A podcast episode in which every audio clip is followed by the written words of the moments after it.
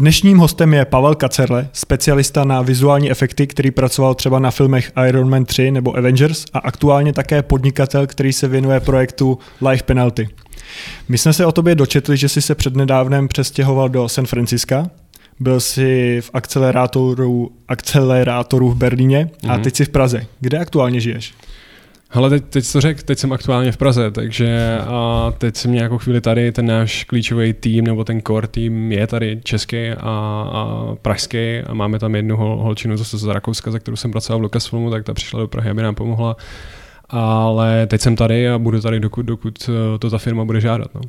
A v Berlíně už teda vůbec nejste. V Berlíně jsme byli tři měsíce, my jsme dostali investici od německého Sport 1 a od potomku Adiho Dasslera, což je zakladatel Adidasu, takže tyhle ty investovali, to je ten jejich akcelerátor a to byl program na tři měsíce, takže velmi intenzivní každodenní program, kdy, kdy jdeš opravdu od základu nějakého biznesu, protože tě seznamují s tím s tou sport tech industry, protože to je něco hodně nového, hodně peněz jako teče do, do, do spojení sportu a technologie, protože oni si taky samozřejmě uvědomují tu, tu sílu té technologie a to, že musí skrz tu technologii mluvit s tou novou generací, takže a to proběhlo a skončilo to, my jsme to zakončili nějakým demodem a teď teďko už je to na našich bedrech.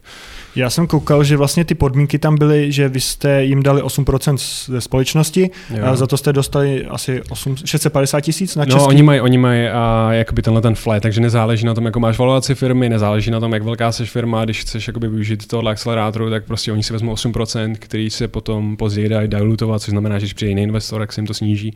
Mm-hmm. Ale je to ten deal, takže 8% za 25 tisíc euro, což je nějakých těch 650, 660 tisíc. A předpokládám, že pro vás byly nejdůležitější ty kontakty přesně a, a ty, ty mentoři? Ty, ty peníze jakoby v tom, v tom poměru, on ve chvíli, kdy začneš developovat jakýkoliv software, tak ty peníze, tohle je jako měsíční poplatek za tým, jako, který, hmm. který developuje taky v podobných jakoby, číslech, jo, takže to se spálilo jako na, na kliknutí. Ale jasně, my jsme tam šli z toho důvodu, že přesně jak si řekl, já jsem posledních, já nevím, těch tu předchozí dekádu, tak jsem strávil víc samozřejmě jako visual effects director, a, nebo artist a pracoval jsem na filmech, takže teď najednou jsme řekli sport, kde najednou stojíš před, před tisícima dveřma a nevíš, nevíš, do kterých stoupit, takže potřebuje někoho, kdo ti pomůže se seznámit s tou industry, že jo, fotbal, my jsme nikdy předtím nedělali fotbal, takže pro nás je tohle všechno úplně nový, my přicházíme úplně z jiné strany, přinášíme technologie a ten, jako, tu, tu, ten skills z té entertainment industry, stejný s tím Lukášem, a potřebovali jsme někoho, kdo nám trošku vysvětlí, jak, jak tahle celá sportovní industrie funguje.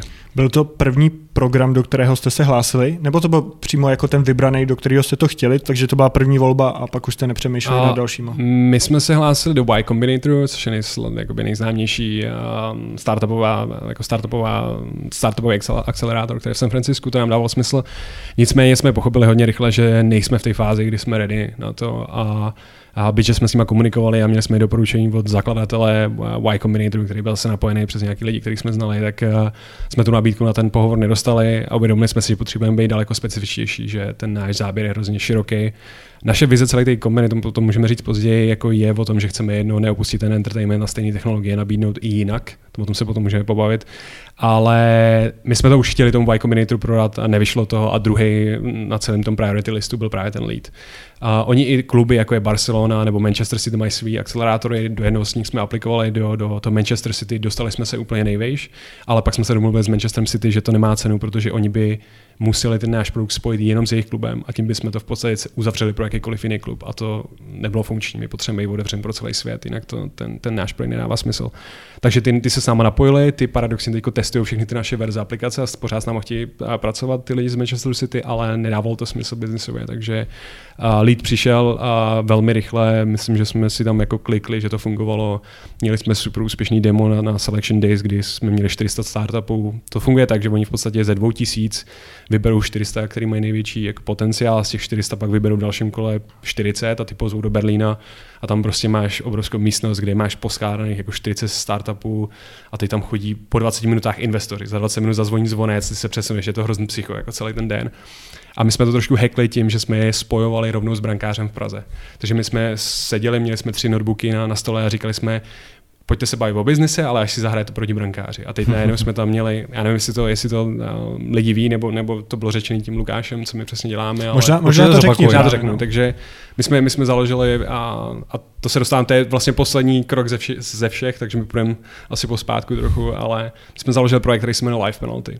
A v podstatě, co děláme, je, že tě necháváme z tvého telefonu nebo digitálního zařízení, což může být i notebook, tak tě necháme ovládat mašinku na naší stage, která střílí proti brankáři živě. Takže lidi v multiplayeru, jeden milion lidí může kontrolovat jeden míč a hrajou a, a v podstatě v nějaké digitální hře se snaží navzájem eliminovat tak, aby vzniknul na konci jeden vítěz, který hraje jenom proti tomu brankáři. Ale celá ta idea je, že jsme chtěli otevřít tuhle možnost lidem z celého světa, fanouškům z celého světa fotbalových, aby měli tu možnost hrát proti těm jejich jako heroes, že jo? takže aby si mohl jít a ze svého telefonu z obýváku z Prahy hrát proti Bufonovi nebo Petrovi Čechovi a dát mu, dát hmm. mu tu penaltu a, a, ideálně i na stadionu jako toho slavného klubu, což si nikdy neměl tuhle možnost.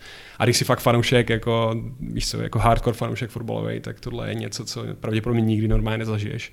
A to je ta experience, kterou jsme chtěli vytvořit. Takže jsme to hackli celý ten selection day s tím, že jsme tam měli pár laptopů a říkali jsme, tenhle brankář je v Praze, jako nemá zrovna žádný jako obrovský jméno, ale čeká tam a bude chytat jako střely.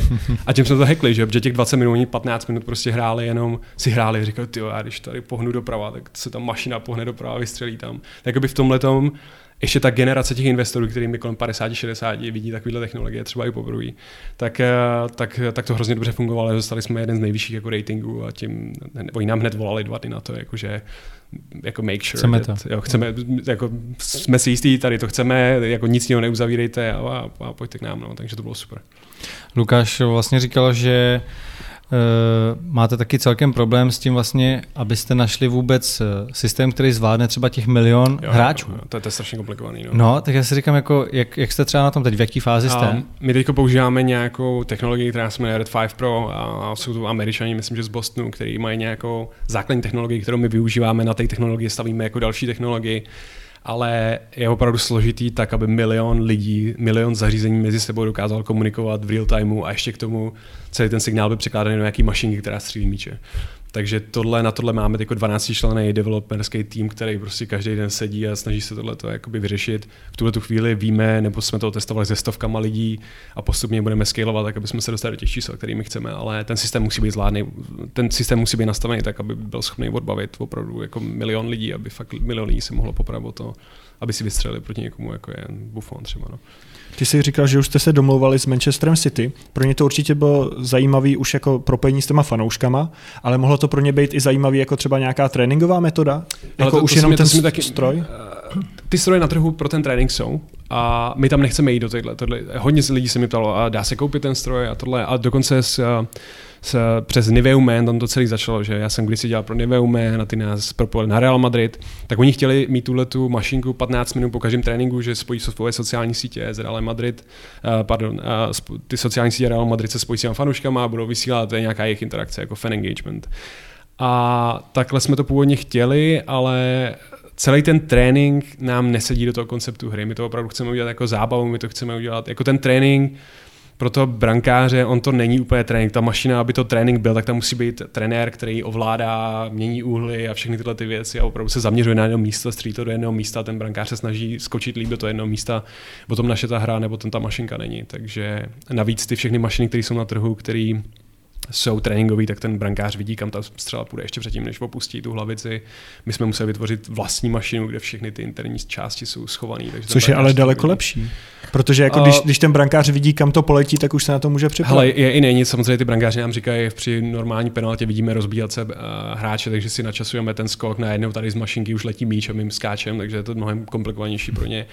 A Znova, je to, je, to, je to, v tuhle chvíli je to nadizajnovaný jako hra, není to jako tréninková záležitost a myslím si, že to ani není cesta, kam bychom v tuhle chvíli chtěli jít. To, kde my chceme pomoct těm brankářům, je trošku jinak. My chceme, ve chvíli, kdy vybudeme nějaký trafik a bude to mít smysl, tak my chceme zpátky těm mladé, ty nové mladé generaci nabídnout, aby šla a postavila se milionu hráčů, kteří tam šli kvůli Čechovi, ale zůstali tam aby oni si mohli nabustovat ty svoje sociální, sociální média. Protože dneska sport, dneska ty athletes nejsou o tom, že jsi super fotbalista. Ronaldo je super fotbalista a není to jenom o tom. Je to o tom charakteru. Je to o mm-hmm. tom, že dneska, nebo četl jsem takový článek, že Ronaldo vydělal víc na Instagramu než v Juventusu Turín za minulý rok. Jo. A to je o tom, jako, jo, mm. že je, ale to, to je strašně důležité, protože Ronaldo najednou prodává dresy a celá ekonomika toho, toho nebo merchandise a najednou celá ekonomika toho týmu funguje. Že? Takže Dneska to bohužel, nebo Bůh dík, to ať si každý rozhodne sám i o tom, jaký jsi charakter, jestli bavíš ty lidi, jestli jsi dostatečná persona. A, a my, dá, my, my klademe ten důraz na to, jestli jsi entertainer. Jakoby ten tvůj skill, to je jedna věc, to, to je to, co ukazuješ na tom hřišti během toho zápasu, ale jestli jsi entertainer, to můžeš prokázat na té naší stage. Takže my to chceme otočit a zaměřit se i na tu mladou generaci, aby mohla jít na tu stage a interaktovat s těmi lidmi, kteří je třeba neznali a prokázali i tuhle tu sílu. Takže, jak říkám, je to trošku designovaný jinak. Já chápu, že v prvním kliku mašinka, co střílí míče na brankáře, sportovní, mm-hmm. dává smysl jako tréninková věc, ale to není, není to ten, ten směr, do kterého bychom se chtěli pouštět.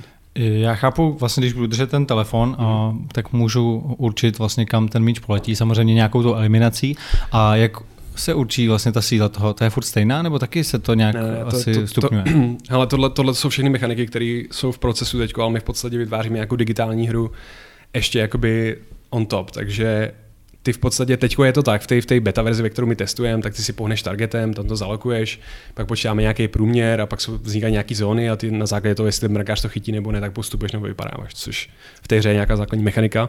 Ale v tom druhém stepu, který budeme dělat, je, že ty si musíš v digitální hře vybojovat to místo, tu pozici v tom multiplayeru, v té bráně, tím, že hraješ pravděpodobně one-on-one s někým v digitální hře. Jo. Takže digitální hra ti dává nějaké výsledky, které překládáme do reality. Mm-hmm. Takže to bude ještě, ještě pravděpodobně jakoby komplexnější. Taková minigame. Jako... Taková přesně, hra, hra ve hře, kdy skrze vlastně digitální hru se kvalifikuješ do té hry v té realitě. Jo. Takže je to ještě, protože my jsme si samozřejmě uvědomili, že v té digitální hře můžeme škálovat, levelovat mnohem jednodušeji než v tom, než v tom fyzikálním prostoru.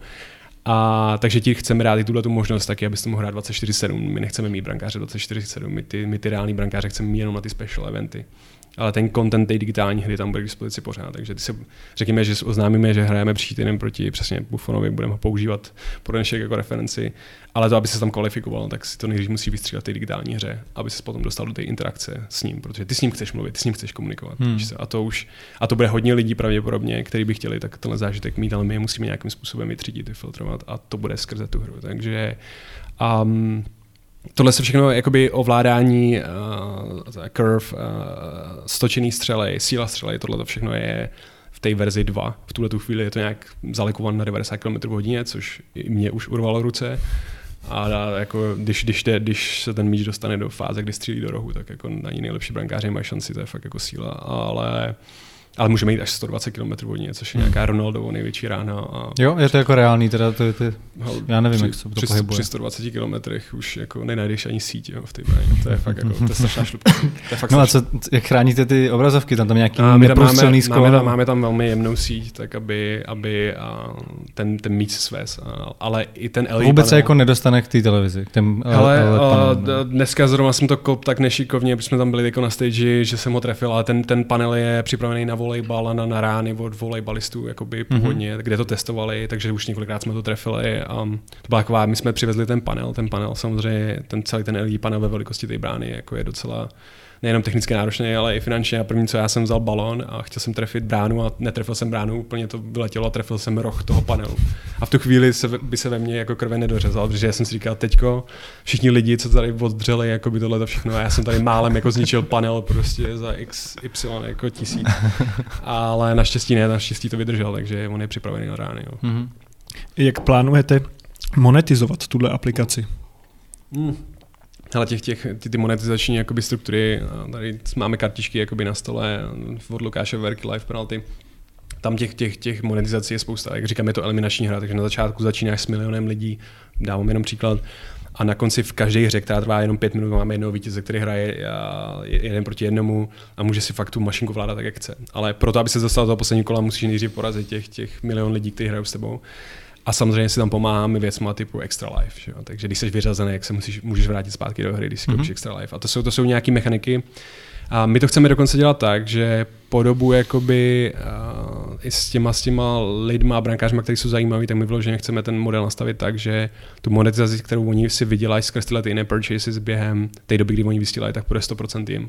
To speciálně bude financovat i ty mladý golmany, takže když tam, když máš rodinu, babičky, dědečky a kamarády, máš 10 000 followerů na Instagramu, tak uh, můžeš přijít na tu stage a zkusit jakoby, se spojit s nimi, že oni střílí proti tobě a v podstatě jakoby donatují tu tvoji kariéru, takže to my chceme jakoby umožnit, ale tam je spousta možností, ne? Od, od, od brandů, klubu, těch, těch monetizačních stylů. Hmm, jako reklama prostě, jasně. Ale začínáme, začneme s těma extra životama a nějakýma základníma skinama. My tam máme systém, kdy, když bude součástí nějakého fanklubu Realu Madrid nebo, nebo z Barcelony obecně a tak v každém tom kole budeme mít nějakého vítěze, který vydělá nejvíc bodů a když jsi součástí toho stejného brandu, klubu, města, tak ty budeš vydělávat body s ním a takovéhle jakoby komunitní věci, které jsou strašně důležité v tom fotbale. Takže ten ekosystém by měl takhle fungovat. Všechny ty věci bychom chtěli mít, nebo aspoň většinu z nich, i tak, aby si je nemusel kupovat, aby si je mohl vydělat jenom tím, že hraješ ale pak jsou tam přesně tyhle ty extra live, kdy, kdy buď prostě nechceš čekat, tak si ho koupí za 99 centů.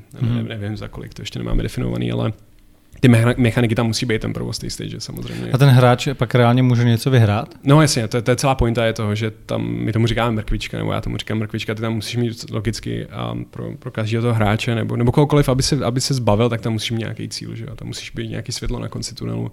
A my tam, protože to je v realitě, tak my chceme opravdu mít my třeba mluvíme s tím Bayernem a s těma všema klubama o tom, že uh, představa, že si můžeš vyhrát během toho měsíce. Nejlepší hráč bude mít možnost jít s tím klubem do kabiny a zažít si to z pohledu toho klubu a jít si sednout na lavičku a zažít jakoby ten zápas s tím klubem. Jo.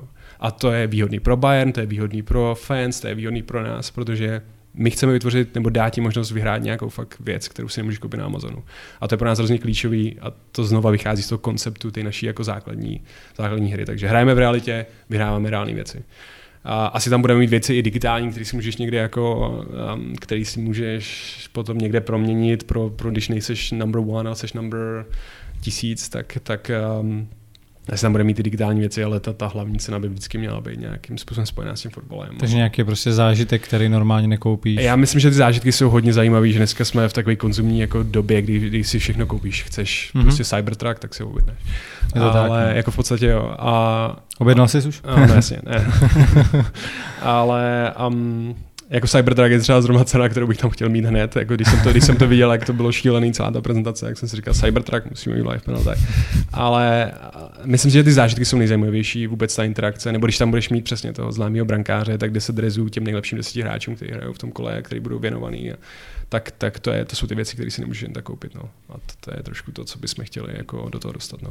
Byste tam mohli kopat na ty skla Cybertrucku, ty by to asi nezvládli 120 km hodině. To je, vtipný, to je vtipný, že to zmiňuješ, protože samozřejmě při tom posledním beta testování tak všechno šlo jako dobře a ve chvíli, kdy se tam Lukáš Veverka objevil jako Santa Claus a naskladali jsme dárky jako do, do, do brány, tak lidi to rozstříleli a měli hroznou radost. No. A jo, kdybychom tam postavili Cybertruck a lidi do toho mohli hmm. střílet, tak... tak, tak jste brankáře, můžete někdy no. udělat. Ale jako my, my, se vlastně tomu jako nevyhýbáme jít docela i do šílených věcí. Navíc teď máme nějaký basecamp v Praze, ale celý, celý ten cíl je vzít celý ten systém a, a nechat to kolovat po světě. Takže a v Singapuru je třeba um, fotbalové hřiště, který normálně plave v centru města mezi mrakodrapama na vodě. Jo. A hmm. já když jsem tam žil eh, v Singapuru, jak jsem chodil kolem toho a říkal jsem si, tady jednou chci hrát fotbal. A teď říkám, jednou bych tam chtěl udělat live penalty, protože znova sedíš v Praze a najednou tvý jméno může být rozstálý v Singapuru, prostě přes LED panel, lidi to vidí na místě a my tě spojujeme z místa, s tím místama, kam bys normálně třeba nejel. Jo. Tam... To můžeme ještě doporučit vlastně z naší zkušenosti. Známe jedno super hřiště, eh, byli jsme v Norsku na no, Lofotech. No jasně, no, jasně, jasně. V tom, vy jste se v tom, v tom v té skále, skále, té skále. No, tak to je, to je jedno, jedno z hřišť, který mám prezentaci. Jo, to je, to je super. Ten, no. tam, tam jsme prostě se jenom váleli na té trávě, na té umělé trávě teda, ale jo. bylo to jako krásné. A teď, teď, si představ, že to přesně můžeš být na tom hřišti, teď vidíš ty drony, je to, je to o živé interakci, že? takže lítáš někde, koukáš se na záběry z drona a pak můžeš být na tom hřišti a ovládat hmm. prostě mašinu proti, znovu proti brankáři XYZ, jo? takže a to je, jakoby, to je to, co ten digitální svět nenabízí. Že? Ten digitální svět ti sice ve Fortniteu pošle na ostrov se 100 lidma, který máš jako povraždit, ale všechno to umělé, je digitální, my fakt chceme jako se soustředit na ty, na ty místa, které na tom světě máme mm-hmm. v tom fyzickém, v tom fyzickém jakoby, pojetí. No.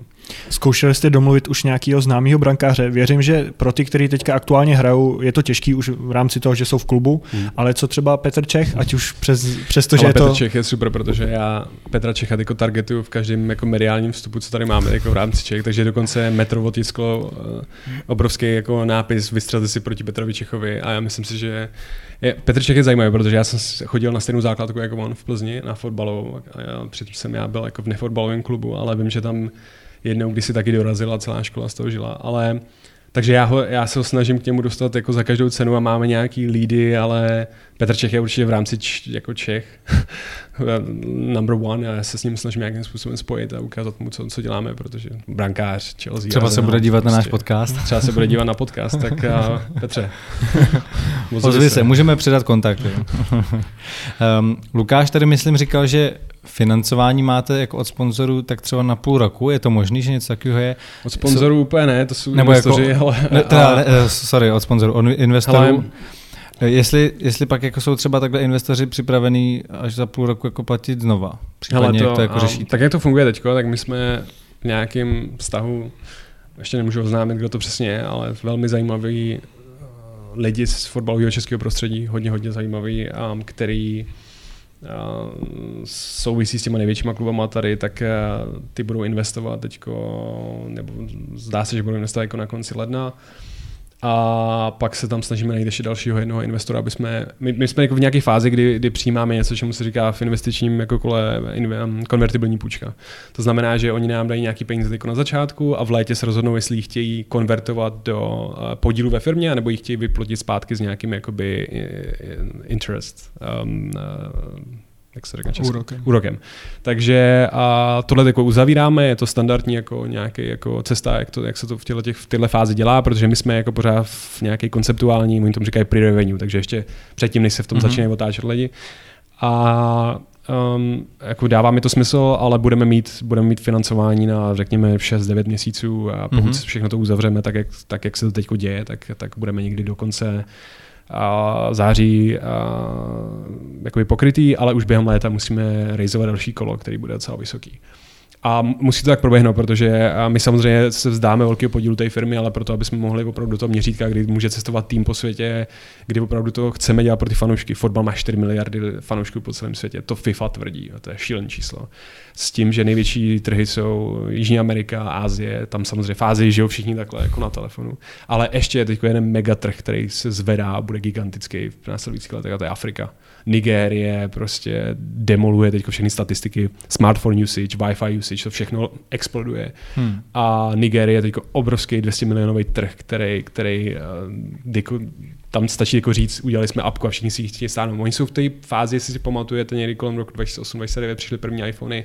Všichni co, co, je to App Store, co je to hmm. aplikace? A všichni si stahovali všechno počasí. No ale je to proto, že oni už tam dlouhý léta sledují prostě Premier League, no, všechny ne, ty fotbaly, vidět televizi to, měli, to ale teď tam, no. teď tam přichází přesně Ale to na tom to nejzajímavější je, že ať je to Jižní Amerika, Asie nebo Afrika, všichni sledují fotbal v Evropě. Messi, prostě Ronaldo, všechny tyhle ty Premier League, obrovská Manchester United má nejvíc fanoušků na světě a pak v záběru, že jo, za nimi všechny ty Barcelony, tyhle, ty, tyhle ty kluby, takže to, že jsme teď tady, to, že jsme v Evropě dává smysl, to, že máme něco fyzického, co naložíme na auto a odvezeme do Mnichova, teď dává smysl. Takže jestli to uděláme správně, tak si myslím, že to opravdu může spojovat celý svět fanouškovský s těma lokalitama a bude to, bude to fungovat. Um, um, jako teďko, oni, oni celkově, spousta lidí tady si myslí, že gaming obecně půjde do toho přesahu, do toho reálného světa, protože teďko posledních 20 let jsme se snažili obklopovat se digitálním uh, prostorem, že teďko Beat Saber a všechny tyhle ty hry jsme na, na, naložíš brýle a jsi v digitálním prostoru, což všechno funguje na křivkách, že nahoru dole vždycky, když exploduje jedna strana, tak pak za pár let exploduje to přesně na druhé polaritě a oni si myslí, že to tak bude, jestli to budeme my nebo to bude někdo jiný, to je otázka, ale to, že ty hry budou mít nějaký přesah do toho reálného spaceu je pravděpodobný. Nebo aspoň si to říká, takže a my tam chceme jakoby do toho věc brzo a zkusit to s tím naším konceptem, jestli to bude úspěšný nebo ne, co uvidíme. Ty jsi zmínil Beat Saber, je pro vás cíl něco podobného, jako oni prodali Facebooku za 1,5 miliardy? Hele, každý můj meeting jako začíná slovem Beat Saber a zdravím Jardu, jestli se dívá. Ty jsi to nakous, a, a, no je to, je to, je to, je to masakr, oni hitli všechny jackpoty, které šly jako po té cestě, ne, oni nebrali žádné investice, zůstali v podstatě tři kluci. Um, my s Jardou máme dlouhou historii, že jo, tam prostě, my jsme dva roky nebo tři, no to už je víc, čtyři roky zpátky jsme přišli oba do LA, s velkýma snama, on chytil takovouhle odbočku díky, díky klukům ze Slovenska, která fakt byla jackpotová ve všech jako možných vůbec jako parametrech, který si můžeš představit, takže já si nemyslím, že chceme jít stejnou cestu, to ne, ale je to zajímavý příklad, jak se jako věci dají udělat za dva roky, to je to jako hmm, neuvěřitelné. To určitě, no. Mě, mě zaujalo ještě vlastně, ta tvoje změna, protože ty, když si dělal vizuální efekty, tak počítám, že většina tvé práce byla za počítačem.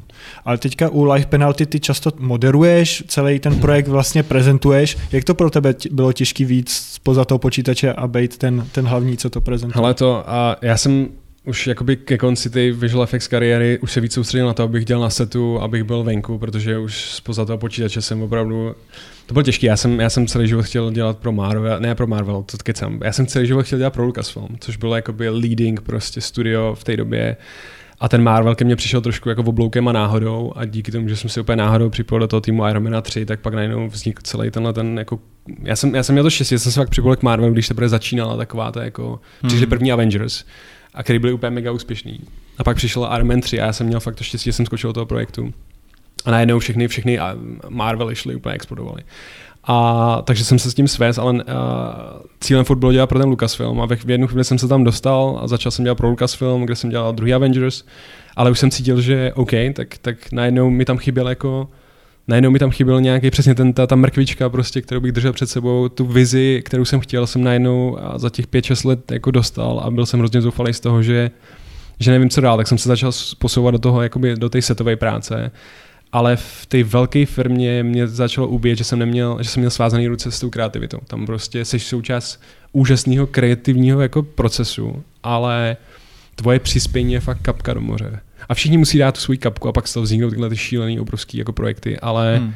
ale nemáš tam tu svobodu a je to takový kliše, myslím, že to jako spousta lidí z mýho fieldu a ze všech prostě vždycky odcházejí z těch velkých korporátů a říkají, já jsem potřeboval svou kreativní svobodu a všichni to říkají. A ono to tak jako tak nějak je a, a na mě to přišlo taky, takže já jsem se někdy na konci 2015 rozhodl právě odejít z toho Lucasfilm Singapur a přesunout se a, do podnikání a začali jsme s Honzou Rambouskem dělat projekt, který se jmenoval, dneska se jmenuje Automobilis, předtím to bylo jiný Limity, dělají postry, jestli je znáte. A tak jsem se tady na chvíli objevil v Praze, ale zjistil jsem, že k autům nemám zdaleka takový vztah jako Honza a nedával to žádný smysl. Myslím, že on stejně tak já jsem byl nešťastný jako s ním, jak oni byli nešťastní se mnou takže jsme si s Honzou plácli, že to nemá, nemá, nemá cenu pro nás a posunul jsem se do toho LA, no, zpátky jakoby k tomu filmu a začali jsme trošku, začali jsme hledat trošku jiný směr, no. Je pravda, že ty postry, na to jsme zrovna dneska koukali a jako fakt se nám to strašně líbilo. No, to super, no. A to jsme si říkali, že si tom, když nám pošleš odkaz eh, na nějakou velkou velikost, že si to vytiskneme a hodíme si to tady na stěnu. By mě Honza asi zabil, ale oni sedí tady v Holešovicích a dělají super práci. Kluci uh-huh. jsou, Honza Ramus je taky je extrémní talent a ten tým kolem něho je extrémně talentovaný. To jsou opravdu lidi, před kterými jsme kam. Takže ti to vyhovuje, tady ty prezentace, kde stojíš před 200 lidma, investorama a máš jim prodat vlastně ten svůj nápad? Hele, tak jsem nikdy nepřemýšlel nad tím, jestli mi to vyhovuje a prostě um, si určím nějaký cíl, který, který mi nějakým způsobem dává smysl a pak uh, dělám všechno to, co můžu přispět ze své strany, tak abych aby se tam Já jsem právě jako na ty, no. na ty prezentace koukal a přišlo mi, že si tam jako byl přirozený a že to působilo to, dobře. To si koukal na jaký prezentace? To když, jsem, když jsem byl před investorama v, v tom Německu. Jo, přesně. Fakt, jo. jo. na to jsem tam koukal. To na tam tři měsíce tě trénuju jenom na tenhle jeden okamžik, aby si v pěti minutách nebo v kolika tam odříkal větu po větě, jako a, a co se děje. A tam, tam jsou takovéhle momenty, kdy ty máš potom pět hlav, jako který musíš odprezentovat během té prezentace a všichni v tom týmu dělají něco a já jsem tam zapomněl, nebo ne zapomněl, já jsem na mě jedno našeho technického člověka, který se dělá celý ten strojek, tak jsem ho tam nezmínil, ale to bylo díky tomu, že, že um, přesně během těch tří měsíců, abys dostal prostě takovýhle obsah jako do, do pěti vět, jako v pěti minutách, tak tam vznikají různé katy a, a bylo to zajímavé. No. Takže um, tam, tam tě fakt trénuju v tom akcelerátoru na tenhle ten moment, abys tam prostě potom vypadal přirozeně, ale rozhodně jsem to uh, kolena se třásly. Jako. Jak dlouho se sbíral tu odvahu na to vlastně uh, opustit zaměstnání? Vlastně to máš, jo, být zaměstnaný a dělat na vlastní, na vlastní pěst. Uh, ne každý vlastně, jako, když to řeknu drsně, má ty koule na to vlastně opustit zaměstnání a začít podnikat. Jasně. Um, Jak dlouho ti to trvalo? Hele, mě to, mě to obecně tyhle věci, jako dělat ten switch, jako mi netrvá většinou dlouho, protože um, já jsem s tím nikdy neměl problém. Já vím, já vím, že to tak je. Já vím, že to, že to, že to hodně mých kamarádů řeší, že je v té stabilní práci a mají strach z toho, jako, že, že přijde něco. Já jsem ten problém nikdy neměl. Já jsem v 15 jsem se zadlužil, půjčili jsme si čtvrt milionu, koupili jsme mixážní pulty a začali jsme jezdit po republice. Hrál jsem tady v Roxy jako DJ, prostě na Slovensku jsem jezdil jako a v, v 15 já jsem se pomalu nemohl dostat do klubu, protože mi ani nebylo 18, ale takže mě to jako nikdy nepřišlo, protože vždycky mm, nevím, já to takhle nemám, no. Když, když, když mi něco dává smysl, tak prostě přetrhám všechny řetězy a jdu, jdu, to udělat tak, jak mi to dává smysl v tu chvíli, no. Takže jakoby to zaměstnání si pamatuju, že jsem tam chvíli seděl, já si pamatuju ty momenty, to jako, jestli mi to trvalo týden na to, abych si udělal finální rozhodnutí, tak já jsem měl super, super možnost zůstat, já jsem tam nabízel mi další kontrakt na další velký film, ale už jsem se svičnul a chtěl jsem jít dál. No. Ty jsi někde říkal, že eh, to nedoporučuješ tuhle tu tvoji cestu jako všem, že zároveň eh, ti hrálo do karet jako hodně štěstí, Jo, to, Uh, ale, ale jako zároveň, zároveň si fakt myslím, což vlastně vím taky ze zkušeností jiných lidí, že když si prostě za něčím jdeš, tak Jasně. to jako dokážeš. Jo? A samozřejmě nějaký štěstí asi mít musíš. tak oni říkají štěstí, štěstí přeje připraveným. no, Tak, um, Hmm. Jež, hele, já nevím, já, musí být trochu na to asi charakter taková bezpáteřní krysa. Já mám, já mám kamaráda v Londýně, který vždycky říká, že jsem uh, hvězda krysího běhu, tak já vždycky nevím, jestli mi chce pochválit nebo mě jako říct, že jsem fakt strašný, ale um, no, já, si- ale já s tím vlastně souhlasím, jo, musíš trošku musíš na to být, jako ten charakter na to musíš mít nějak jako daný a ne každému to vyhovuje a, a bylo dost jako lidí, kteří, když jsem začal psát ten blog o tom, jak jsem šel do New Yorku v těch 19 a šel jsem studovat na tu školu, tak který tam potom začali aplikovat a začali tam psát a začali se tam rozjíždět a pak se vrátili a najednou ta kariéra nepřišla, byli úplně zoufalí, jsou zadlužený a ještě k tomu jako a jakoby ta kariéra nepřichází a proto jsem možná říkal potom, že bych to každému nedoporučoval, zároveň jako teď to vypípněte, jo, ale fuck it, jako žiješ jednou, vem si, co chceš od toho života, jako užij si to podle, podle své verze, a ten, ten, my jsme, ten svět je jako tak otevřený, jako, jako nikdy předtím, jestli chceš podnikat, podniky, jestli chceš prostě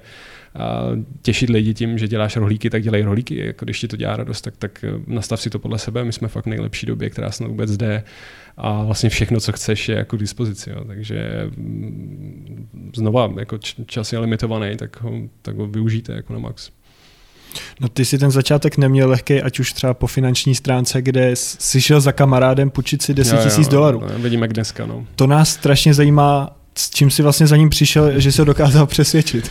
Hele to, a ta story celá je trošku jakoby upravená pro to, aby byla kratší. Ona je trošku delší. Já myslím, aby byla zajímavější. Aby byla zajímavá. No, ono to bylo totiž tak, že úplně původně jsem za ním šel s tím, že právě si půjčíme ty peníze na ty mixpulty a na ty DJsky, na to DJský vybavení a že uděláme prostě kariéru jako DJové. A on se mnou byl jako parťák, už někde na základce jsem byl vždycky starší a, a navíc hned prostě po základce začal pracovat někde na borských polích, jakoby v, v, to, jako v nějaké továrně, prostě na elektroniku, takže měl peníze a měl nějaký kredit, takže si mohl půjčit ty peníze.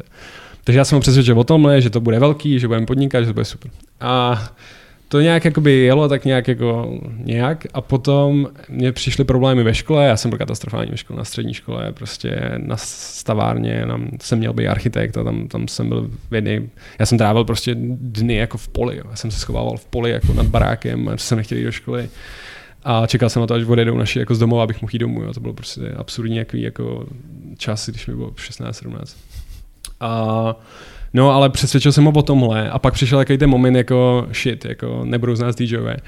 A tak, jakoby, tak on chtěl ty věci prodat a vzít si z toho ty peníze. A Počkej, to jsi zjistil, když z vás nebyl DJové, že prostě nikdo Hele, už vás nechtěl. já ti řeknu kdy přesně, protože to je taky zajímavý motiv. Já jsem jednou hrál v Plzni v klubu Star, který už neexistuje dneska, ale ráno jsem končil prostě v pět a přešlapoval jsem ty svý kamarády, se tam váleli opilí na zemi a teď jako, já jsem nikdy nepil, já jsem nikdy nebral drogy, nikdy jsem nekouřil, já jsem takový jako v tomhle vždycky držel takovou hodně spořádanou jako notu.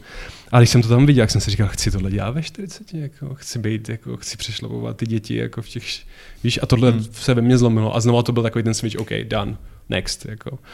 A um, No tak jsem, tak jsem uh, si pamatuju, že jsem jako, tak jsem hledal co dál, tak jsem začal používat internet a hledal jsem, já jsem původně totiž našel školu v New Yorku, která se zaměřuje na, na hudební produkci a myslel jsem si, že, že, jakoby, že ještě, OK, tak když nebudu DJ, tak budu jako produkovat tu hudbu.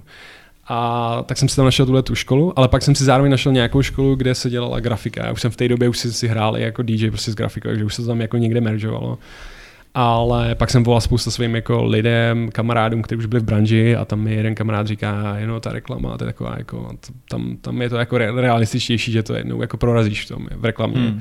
Tak ta grafika dává víc smysl, tak jsem tam udělal tenhle ten switch a jel jsem, si to pamatuju jako dneska, fakt v tu chvíli, kdy mi to jako, jsem dostal ten light bulb, takový ten, taky to ze sám doma, když se ti rozsvítí jako to, to světýlko nad hlavou, tak um, tak jsem obul brusle, my bylíme hrozně na takovém jako kopci a, a prostě jak jsem byl naspěl, plný adrenalin, taky to, když, když máš ten rush, jako mám super nápad a teď prostě hmm. změním svět, tak jsem se rozjel na těch bruslích z toho, z toho kopce, ale prostě jsem v tu chvíli jako nepřemýšlel a rozsekal jsem se jako několikrát z toho kopce, jakože jsem byl celý odřený a přijel jsem k němu a říkal jsem, mám super nápad, vezmu všechny tvý peníze.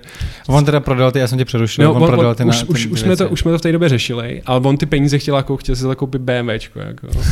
A já jsem jako přijel s tohleto úplně crazy idea, jako dej mi ty peníze, nebudeš jezdit a já pojedu do New Yorku a bude to super a já budu jako jednou dělat v Hollywoodu a všichni budeme šťastní a je ty dostaneš zaplaceno a bude to skvělý. No a prostě jsem ho fakt ukecal, jakože jsem mu dal všechny argumenty, které šly, že to dávalo smysl. A to a... školní bylo teda 10 tisíc dolarů. To bylo někde, jako to nebylo jenom školní, ono to bylo, na, ono to není, to nebyla škola typu, že jdeš někdy na dva roky studovat, to bylo, mm-hmm. to byl jakoby několika měsíční kurz, kurs, kurs, kde to bylo zakončený certifikátem a to bylo nějakých 7,5 tisíce plus nějaký základní jako věci na to, bys tam přežil. A, a, a jako to bylo rough, jako to bylo těch pár měsíců tam žít v tom Brooklynu v těch 19. Um, já jsem žil s nějakým polským řidičem, jako to bylo zajímavé. A s dvěma kočkama, které byly tak velké jako tenhle stůl. Jako, a bylo... dělal jsi tam i nějakou brigádu, nebo si žil jenom z těch peněz? Ne, žil jsem jenom z těch peněz, ale typem jako že jsem si koupil jednou denně pizzu, kterou jsem rozmrazil v mikrovlnce a to bylo dan. Jako. A, a, ale nepřišlo mi to prostě takhle. Jako, já, jsem byl, já jsem přijel na, na Times Square do, do New Yorku a smál, já jsem hodinu chodil a jsem byl jako, jako kdybych byl prostě svetovaný týpek, co přijel z Evropy, který nebude anglicky. A to ještě byla další, já jsem neuměl ani slovo anglicky. Jo. No to jsem chtěl říct, no. A, no, protože u nás na vesnici vždycky byla už od začátku jenom učitelka na Němčinu, neexistovala na angličtinu.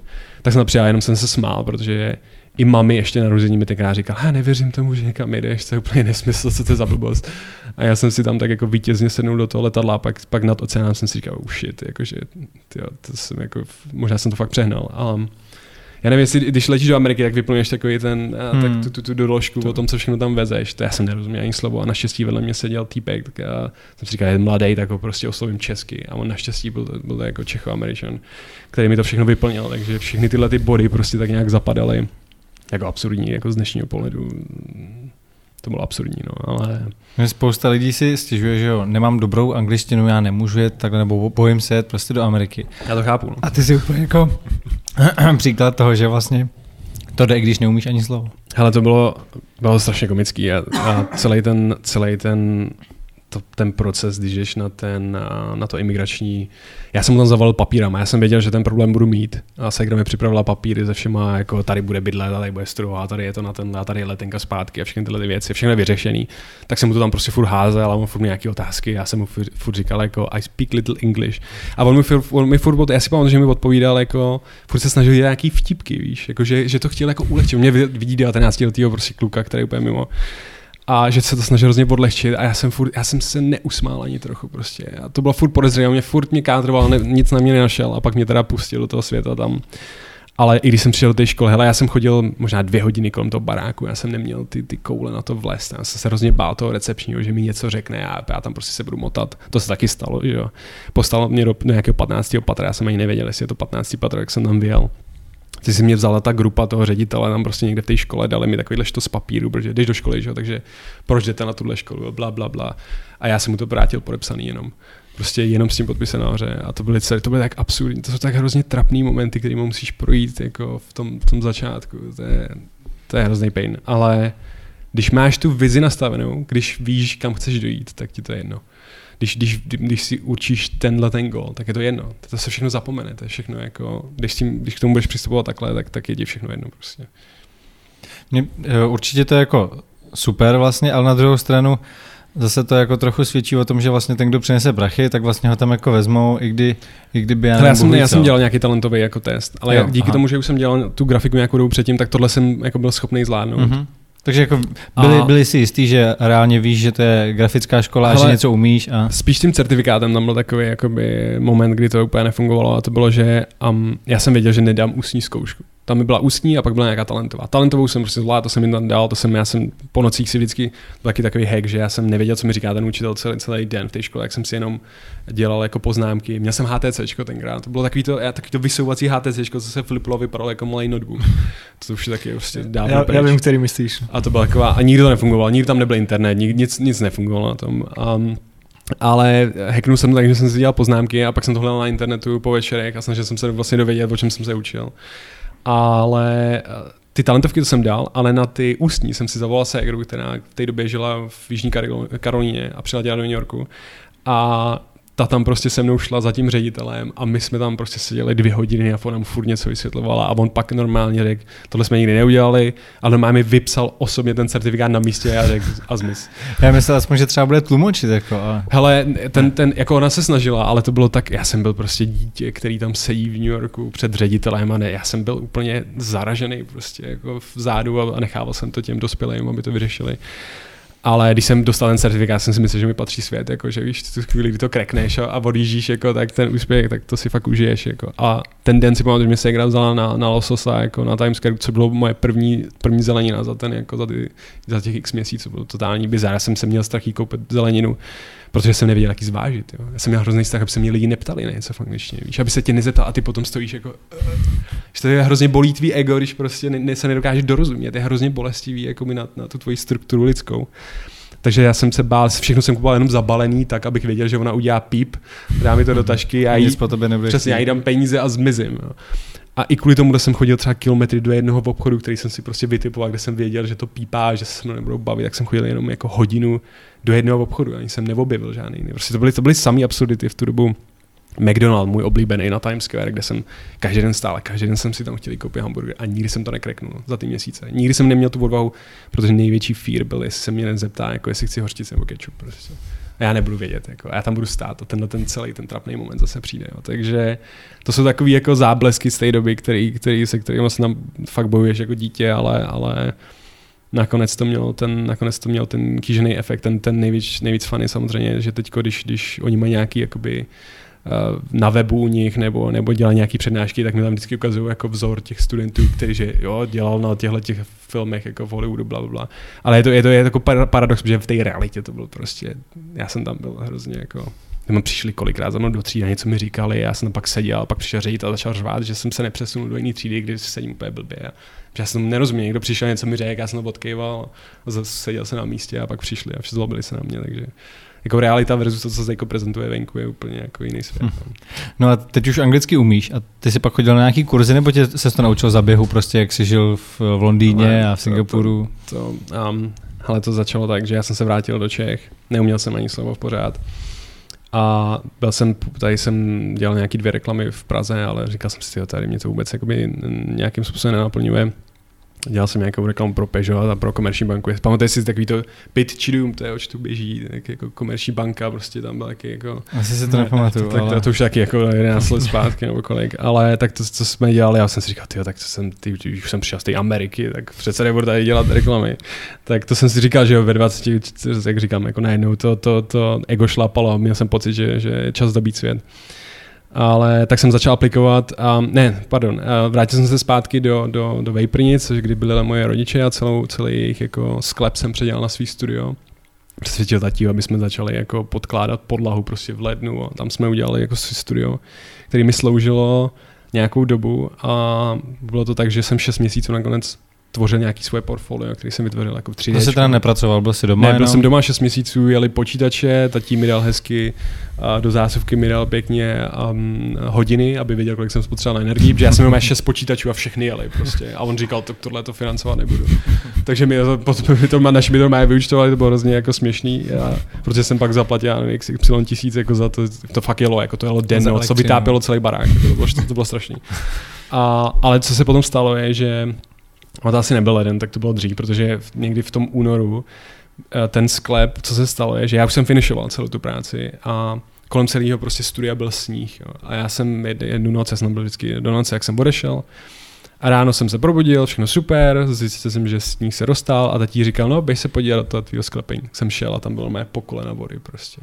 Takže všechny ty počítače, všechno, co jelo přes noc, bylo vyskratované, všechno bylo pryč, prostě. všechno bylo pod vodou, protože ten sníh se roztál hmm. a tam ne, nebylo, a natek do toho, a natek do toho sklepa, takže sklep byl úplně pod vodou. A já tam úplně jako done, jako, že prostě skončí, že jo? takže vysušovat fénem prostě jako motherboard a, a jako všechny tohleto a no. nakonec se mi podařilo zachránit třeba 60-70% toho, té práce, kterou jsem předtím jako dělal, tak jsem to nějak spachtil a na poslední prostě dobrou jsem vypálil pár CDček a poslal jsem to do světa. a ozvali se z Disney z Londýna. Jakože prostě jsi našel studia? No, našel na internetu, prostě no a oni tam, to bylo ještě hrozně school, to bylo pošlete nám jako svoje vytisklý portfolio, pošlete nám svůj mm-hmm. motivační dopis a pošlete nám DVD. Takže tam byla taková výzva od nich na těch stránkách. Byla, no. A, a tenkrát totiž já jsem hrozně měl štěstí, a jsme u toho štěstí. Tenkrát v roce 2009 šel do kin Avatar všichni stereoskopy prostě. Braille, všichni jedeme ve 3D, 3D je to next big thing. A já jsem ten, to, to portfolio nastavil tak, že já jsem si o, tom, o té stereoskopii něco přečet, nějaký článek, tím jsem usoudil, že jsem profesionál, že jsem expert, tak jsem celý jako demo reel napsal OK a jsem expert na stereoskopii. Nebo chtěl jsem být, takový to jako, chtěl jsem být, ale napsal jsem to tam a dělal jsem na velký titul jako stereoskopy a takovýhle všechny 3D, a teď jsem tam rozjížděl takový ty modro-červený obrázky, jakože tomu rozumím. A to jsem poslal a oni se na to ozvali, protože oni hledali na film jakoby lidi, kteří budou konvertovat ten 2D film do, do toho 3D. Takže to bylo velký. Tenkrát na to nebyli specialisti, potřebovali se jich hodně, ale nebyli. Takže jakoby kdokoliv najednou říkal, hej, já tomu trošku rozumím, tak oni najednou, OK, tak, tak jsem. Takže oni jakože, že budeme mít interview, to mi Segra přeložila, ale já jsem furt neměl anglicky, takže se Segrou jsme připravili 4 A4 jako uh, odpovědí, které by se mohly ptát a volal jsem z mami práce a bylo to úplně taky absurdní. Já jsem jenom čet ty předpřipravené odpovědi a pokaždý, když a se mě zeptali něco, čemu se nerozumí, tak jsem říkal no signal, no signal. A prostě je takovýhle jako úplně nesmysly. Zase totálně bizarní jako moment. Ale oni normálně mi poslali ještě ten stejný den nabídku, protože prostě ty lidi nebyli a mě je potřebovali. Tak jsem řekl, a jedu do Londýna prostě. Tak jsem se za, za vlastně dva nebo tři týdny jsem se zbalil, letěl do Londýna a pořád jsem neuměl anglicky. Pořád jsem neuměl anglicky a znova ten první den, na to taky nezapomněl. Šel jsem do firmy, teď oni tam, to, to funguje tak, že oni nabírají třeba po nějaké skupině 5-10 lidí, aby, aby jim to introduction dali všem. Takže jsme chodili po také skupince, po celém tom šíleným jako šestipatrovým jako studiu velkým, se jmenoval Cinesai, který dělal pro to Disney jako ten VFX vendor. A to bylo prostě taky, taky se mě furt ptali, jestli jako všemu rozumíme, furt říkám OK, no problem, OK, no problem, jenom abych se jich zbavil. A pak mi přinesli k počítači a tam najednou sedím před Linuxem, který jsem v životě neviděl, prostě jsme jeli na Windowsech, že už. A teď jsem to tam zapnul a teď tam nějaký terminál vyskočil a teď jako zadej nějaký, nějaký kód, já jsem neměl tušení, co, jako, co se děje. A byl to ten stejný princip jako v tom New Yorku, prostě učit se po víkendech, klikat, hledat tutoriály. No to bylo ještě bizarnější v tom, že během toho rozhovoru oni se mě ptali, jestli mu zkušenost s tím softwarem, který, který oni požadují. Já jsem říkal, two years, no problem. A my jsme na tom základě vzali, teď jsem tam přišel, byl jsem úplně blonkový, takže pro mě začala totálně jako válečná zóna jako zůstat tam, udržet se prostě v tom Londýně versus jako, že mě vyrazí. Ale měl jsem štěstí, že ten tým byl jako obrovský, byl snad 400 lidí, že se tam moje jako neschopnost hodně v těch počátcích jako rozmělnila do toho počtu těch lidí, takže oni si jako tak nevšimli, že jsem úplně neschopný. Ale já jsem fakt tlačil do toho, abych za každou cenu a ten, ten, ten job si udržel. A nakonec prostě, když fakt v tom sedí 24, 7, 3 měsíce, 4 měsíce, tak začneš chytat prostě, začneš to chytat a po nějakých 6 měsících byť, že mi nikdo nerozuměl, to bylo prostě, já jsem chodil ze sluchátkem, takový to jsem si stahoval na ulož, to jsem si stáhnul nějakou lekci angličtiny a to jsem poslouchal celý dny a tam mi opakovali věty, pardon. A, a to, to, to, byla prostě moje rutina, šest, šestiměsíční, ale nakonec paradoxně, protože jsem seděl ty noci, víkendy a oni mě tam furt viděli, tak těm lokálním lidem, kteří odcházeli v 6, nenabídli smlouvu prodloužení a mě zase nabídli. Jo. Takže ten, to je, fakt to je jenom o tom, jakoby, kolik chceš když fakt chceš, tak, tak prostě nejsou žádný limity pro tebe. I když to fakt chceš uvnitř. Jo. A to jsem, se, to jsem se naučil velmi rychle, že jestli jsem z východu, jestli neumím anglicky, že to je úplně jedno. Oni potřebují ty lidi, kteří jim budou vydělávat ty peníze. To je ten základ každého biznesu. Ty potřebuješ ty lidi, aby pracovali pro tebe a když pracují, tak ty se postaráš zase o ně, ty ze zora. Takže takhle funguje celý ten ekosystém. A když někdo prostě nedává to svý jako srdce na ten stůl, tak ho tam nepotřebuješ, protože jsou tady lidi jako jiní, kteří to daleko víc ocení. Sice možná je těžká komunikace s nimi, sice možná jako jsou trochu zvláštní, ale prostě you know, ten, ten business takhle funguje. Takže, když pracuje, tak pracuje. Když pracuješ, tak pracuješ. Jako, takže jako se, ty se prosadíš všude. Jako ten, ten Michal Šoport, co tady byl, tak to je úplně, to je prostě dříč. Jako, a tady je spousta lidí, kteří jsou obrovský dříči. Je mi obrovský dříč, to je, mám hrozně rád tady z Čech. A, a Lukáš je mega dříč, Lukáš prostě jako ne, ten nechodí spát, furt dře. Jako. Hmm. A takový lidi mě hrozně baví, protože ty tvoří hodnoty když tvoříš hodnoty, tak jsi zajímavý prostě a všechno, co chceš, jako se nakonec sklopí proti tobě. Já jsem právě na streamu u Lukáše, když jsi tam byl jako host, viděl ten showreel, na, na vlastně díky kterému tě přijali. A tam byla ta jo. část s tím pavoukem, jo, který ty si vytvořil. Pavouk, byl super, no. a to vlastně bylo, že ty si vytvořil jenom na ten showreel a to nebyla žádná jako předchozí práce. Na to se mi taky ptali. To, já jsem vytvořil nějaký tři záběry a říkal jsem si, dobře, tak když tam jako pošlu ty firmy jogurty, prostě tady, co děláme reklamy, komerční banku, tak to asi jako nebude zajímat lidi z filmu. A to byl, to byl znova jako hack, který se mi podařil, tak to byl taky jako jackpot pro mě malý, že přesně tak oni si mysleli, že to je nějaký film, který jsme v Čechách, prostě tady máme nějaký pavoučí filmy mm, prostě. Mm. A mysleli si, že to stalo vytržený, takže a to hrozně pomohlo. My jsme podobný hack udělali i s tím Jardou, když on hledal ten první job, tak on vzal moje záběry, které jsem měl na Ironmanovi a udělal k tomu sound design a začal to posílat po světě. A ten první job dostal, protože lidi si mysleli, že on dělal jakoby zvuky na Ironmana 3. Přitom si to, on to dělal hrozně dobře, to udělal, ale udělal to tak dobře, že oni věřili tomu, že je to z filmu. Ale taky to byl jenom hack, jakoby, že to nebyly to ty hmm. věci z filmu, ale díky tomu, že se spojil ten ta footage z toho Ironmana versus ten jeho skill, tak, tak najednou to ty lidi taky jako neprokoukli v té první a, a ten výsledek to mělo a dneska, kde je Jarda, jo, je úplně jako 150 let jako před náma. Takže a, a taky se to prostě poskádalo, takže jako na tom nezáleží, jak si, jak si krekneš tu cestu, krek, jako krekni si ji podle sebe, že jo, tak aby to fungovalo pro tebe. To mě zajímá ještě s tím jazykem. Eh, já jsem si všimnul, že občas takhle používáš i v češtině anglický výrazy. Stává no, se ti je... někdy, že už přemýšlíš v angličtině, když si tam tolik let? Záleží, kde jsem a záleží, jak dlouho, v jakým jsem jako prostředí. Teď, teď v Čechách se mi to nestává. Mám spíš občas problém tak jsou takový ty výrazy typu, dneska jsem, to jsem dělal tu, tu, tu, tu reportáž pro českou televizi a furt jim říkám retired goalkeeper. A furt jsem si nemohl vzpomenout, jak říct jako přece brankář důchodu, zní hrozně divně. Jo. A to jsem nechtěl říct a teď jim to furt říkám, a ona, a co to je teda jako a, a, to, a prostě některé ty výrazy se mi víc zarily v hlavě jako anglický a proto je tam vždycky jako do toho vstunu a doufám, že ty lidi mi to nebudou mít za zlý. Ale je to čistě jenom možná, protože jsem jako lazy a nejsem, jako, nechci se mi přemýšlet nad tím českým výrazem, ale a měl jsem sny v angličtině, to pro mě bylo vždycky ráno, jakože, OK, to je nový, that's new. A to jsem měl radost to, ale to bylo spíš, když jsi, když jsi v té Americe, když tím žije, nebo v té Anglii, nebo v té, v té Azii, kde fakt denně mluvíš. Já jsem nějaký přítelky a, a, a Aziatku, která mluvila anglicky, takže to bylo ze Singapuru, takže to bylo, um, když jsi v tom, žiješ v tom, tak, tak, to, tak si ty, ty, ty, ty, ty, ty habits. Já jsem jednou měl taky podle mě sen v angličtině. A přišlo mi fakt asi jenom jednou v životě a přišlo mi, že tam umím dobře, strašně dobře mluvit. Přitom reálně mm. jako vlastně mluvím, takže se domluvím, ale, ale není to jako žádný, žádná úroveň eh, jako profi. A právě tam jsem mluvil úplně perfektně a přišlo mi, jako, že to dává smysl. Ráno jsem si i probudil a říkal jsem si, ale já jsem fakt jako si nevymýšlel slova, já jsem podle mě mluvil fakt jako dobře. No, ale a to je, tak to, to si měl konkretizovat tu otázku. Možná, že jsem si taky jenom myslel, že mluvím dobře anglicky. Jo, to jo. No, no. Uh, vlastně ještě další projekt, co děláte s Lukášem Veverkou, nebo vlastně vaše firma Smashbuster, tak to jsme našli, že je novinka, nebo o tom moc ještě nemluvíte, a to je Live Sweepers. Mm. Co o tom můžeš to říct? To je zajímavý projekt, no. Live Sweepers startuje v podstatě teď. A je to jakoby projekt, který děláme trochu jinak, do kterého vyloženě jakoby nechceme se pouštět v nějakým scaleu typu investoři a kluby a brandy. Chceme si to udělat trošku komorně. A je to v podstatě projekt, který využívá podobných technologií, to znamená, že ti necháme z tvého telefonu ovládat něco v realitě a budou to v podstatě nadálko ovládaný RC modely. A naše vize je, že skrze ně budeš moct mít impact na reálnou lokaci a mířím na environmenty a v podstatě to vidíme jako nějaký non-profit projekt. Takže možná ne úplně non-profit, protože ten tým a celá ta, ta organizace taky musí jako být z něčeho živená, ale ten primární goal je vyrejzovat peníze skrze jakoby digitální svět pro to, aby jsme zachránili nějakou konkrétní lokaci. Skrz jakoby gamifikaci. Takže my říkáme, my víme, že lidi si hrozně rádi jako hrajou tady na to, že mají farmu a bagříky a, a dělají různé tyhle věci. A my říkáme, dělejte to, ale dělejte to v realitě, ať máte jako reálný impact jako na nějakou lokaci a dělejte to zábavně, protože my vás ještě k tomu spojíme s nějakou hvězdou. Jo. Takže v tom našem jakoby, konceptu, který teď ukazujeme znova, ta tečka na tom, nebo ten, ten konec toho tunelu je o tom, že my, uh, Robert Downey Jr.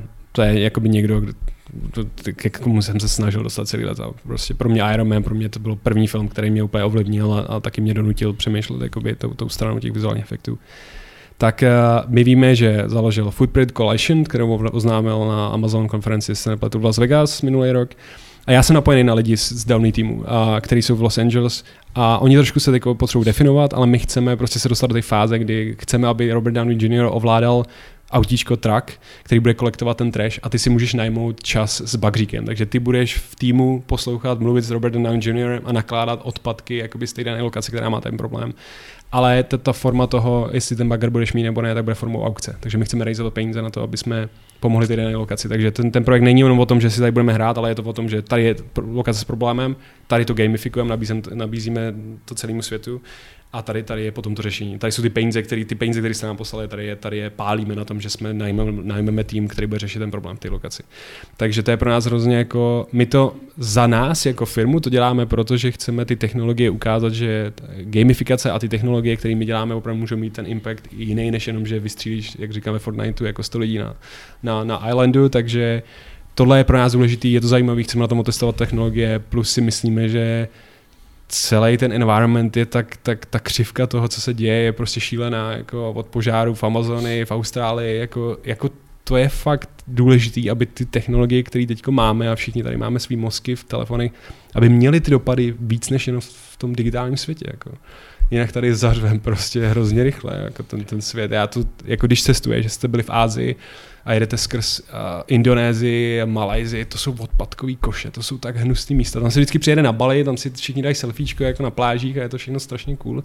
Ta realita je teda jako hnus, jako jo. My tady žijeme fakt ještě v čistém skvělém prostředí. Jako to, co se děje, prostě my, my přidáme 0,00001%, ale moje message s tím letím je, OK, my máme tady technologie, Life Penalty má být profitabilní projekt, to děláme, prostě je to clear, ale tohle to je něco, co chceme ukázat, že i to, co děláme, že můžeme vzít kousek z toho a mít znova ten real impact, jakoby reálný dopad na nějaký, jako na něco, co má vyšší jako cíl a smysl, než jenom tu hru samotnou. Jo. Takže tohle je něco, co rozjíždíme a, a, a, myslím si, že to je super. Myslím si, že to bude super zábavný, protože ta, i ta mechanika to tady neodhaluje, ale je to spojený s tím influencem víc a, a půjde to opravdu o tom, že máš tu jedinečnou možnost jako vzít jeho a být s ním, komunikovat s ním a prostě a lidi se na to dívají ještě zvenku, jako z toho spektátor módu. Takže to si myslím, že může být super zajímavý a je to pro nás takový side project, který si děláme fakt jenom protože vlastně chceme. No. A předpokládám, že to není jenom jeden takovýhle projekt s tímhle záměrem, ale je to spíš jako vize asi vlastně té vaší společnosti, že tímhle tím směrem byste Určitě. se chtěli ubírat. Je, je to tak. My, my už jsme se dlouhou dobu zpátky rozhodli, že uh, my jdeme z entertainmentu, my jdeme z zábavního průmyslu, Marvel, Lucasfilm, to jsou všechno uh, Lukáš dělal na, na reklamách, Matěj, všichni jdeme jakoby z reklamního nebo, nebo entertainmentu. Takže pro nás je logicky dělat hry typu Life Penalty nebo to gamifikovat pro ty live ale myslíme si, že celá tato technologie jednoho dne může být i jako toolem nebo nástrojem pro lidi. A hele, to, to zajímavé je teď to, že my teď že jsme v nějakém věku, kdy víme, jak vládá počítače, my už jsme ta generace, kdy prostě ví, jak, jak, jak šlapat do počítačů. A taky jedno dne, bohužel, jako budeme v tom důchodu, ale budeme pořád vědět, jak ovládat ty, ty telefony a ty počítače. Naše vize je nějakým způsobem tenhle ten, to všechno, co teď developuje pro environment, potom jakoby flipnout do té do industry, kdy opravdu můžeš mít impact. Možná můžeš pracovat skrze svůj počítač, v nějakém jakoby, multiplieru a dělat nějaké hodnoty pro jiný lidi. Takže jsi zpátky jakoby v té society, ale um, děláš to prostě z toho domova, protože fyzicky už se třeba nemůžeš dostat mimo jako ten svůj domov. Jo. Takže mm-hmm. uh, nás to zajímá, tohle je směr, tohle je dlouhodobá vize, uh, nemáme to plně definovaný a Lukáš má šíleně jako skvělý nápady a moje zodpovědnost bude za to ty nápady brát a, a, a tvořit je v realitě ale to je něco, co jako definujeme, ale to je dlouhodobá vize pro to, co děláme s tou firmou.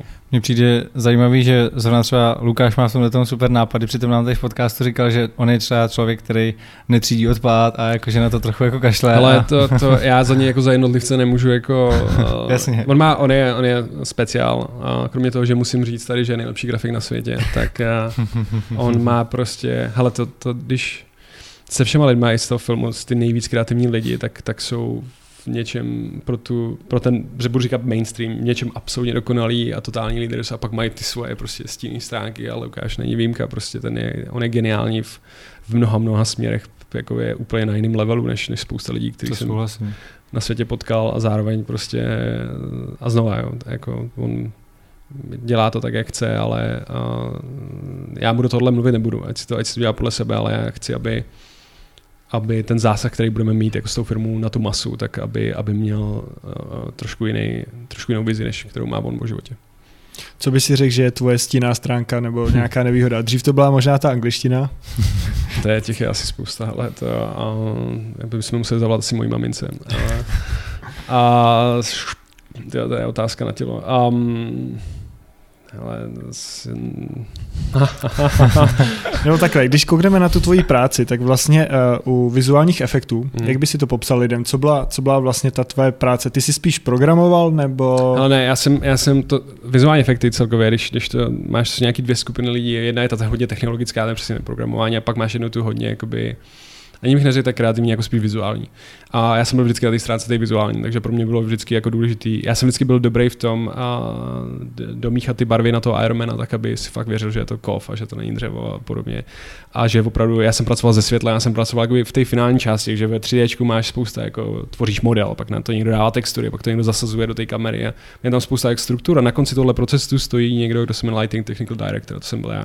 Takže já dostanu všechny tyhle ty věci, asety, všechno se to sejde u mě a já jsem ten první, který to celý poskládá jakoby dohromady, všechno to spojí a pak to rendruje, což je jakoby ta technologie, kdy vlastně jako z toho 3D programu z toho najednou děláš ty obrázky.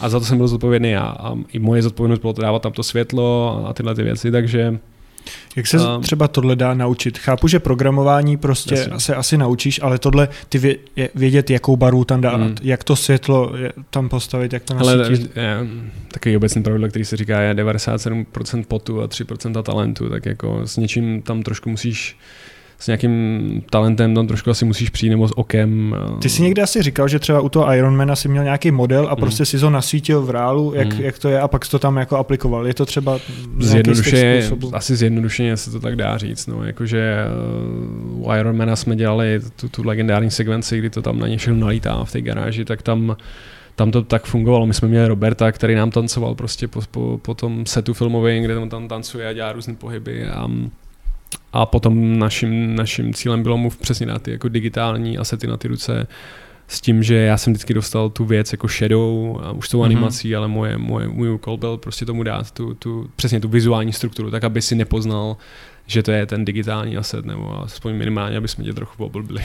Takže předpokládám, že ty jsi byl na konci toho procesu a když to nevypadalo reálně... Za mnou, za mnou ještě stojí někdo, kdo se, komu se říká kompozitor, který ještě potom dolaďuje ty detaily, ale, ale v podstatě jo, já jsem byl ten, kdo to jakoby první dává do toho, do toho obrazu a spojuje to s tím Robertem, protože do té doby je to pořád jenom jako nějaký kus, přesně nějaký kus ruky, nějaký animace, nějaký jako detaily, které se tam dějou, ale u mě poprvé jsem to jako spojoval s tím Robertem a dával jsem to na něj a pak jsem to celý jakoby integroval do toho, do toho obrazu. No.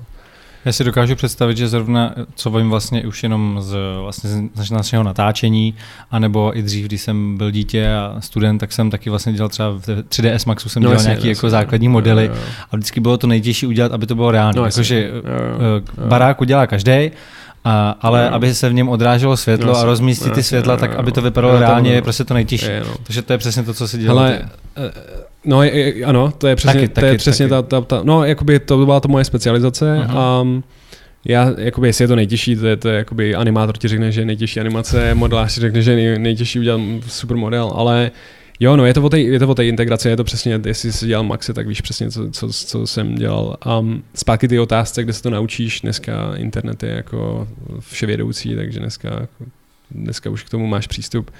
Když jsem to dělal, já znova další štěstí, já jsem byl přesně ta generace, která objevovala ten internet a měli jsme přístup k informacím, které prostě v té, v té době nebyly, takže jsme tak nějak jako přesně lavorovali na ty, na, ty, na, ty, na tom momentu, kdy jsou ty informace, nejsou. A to taky přispělo k tomu, že ten trh nebyl tak přesycený dneska.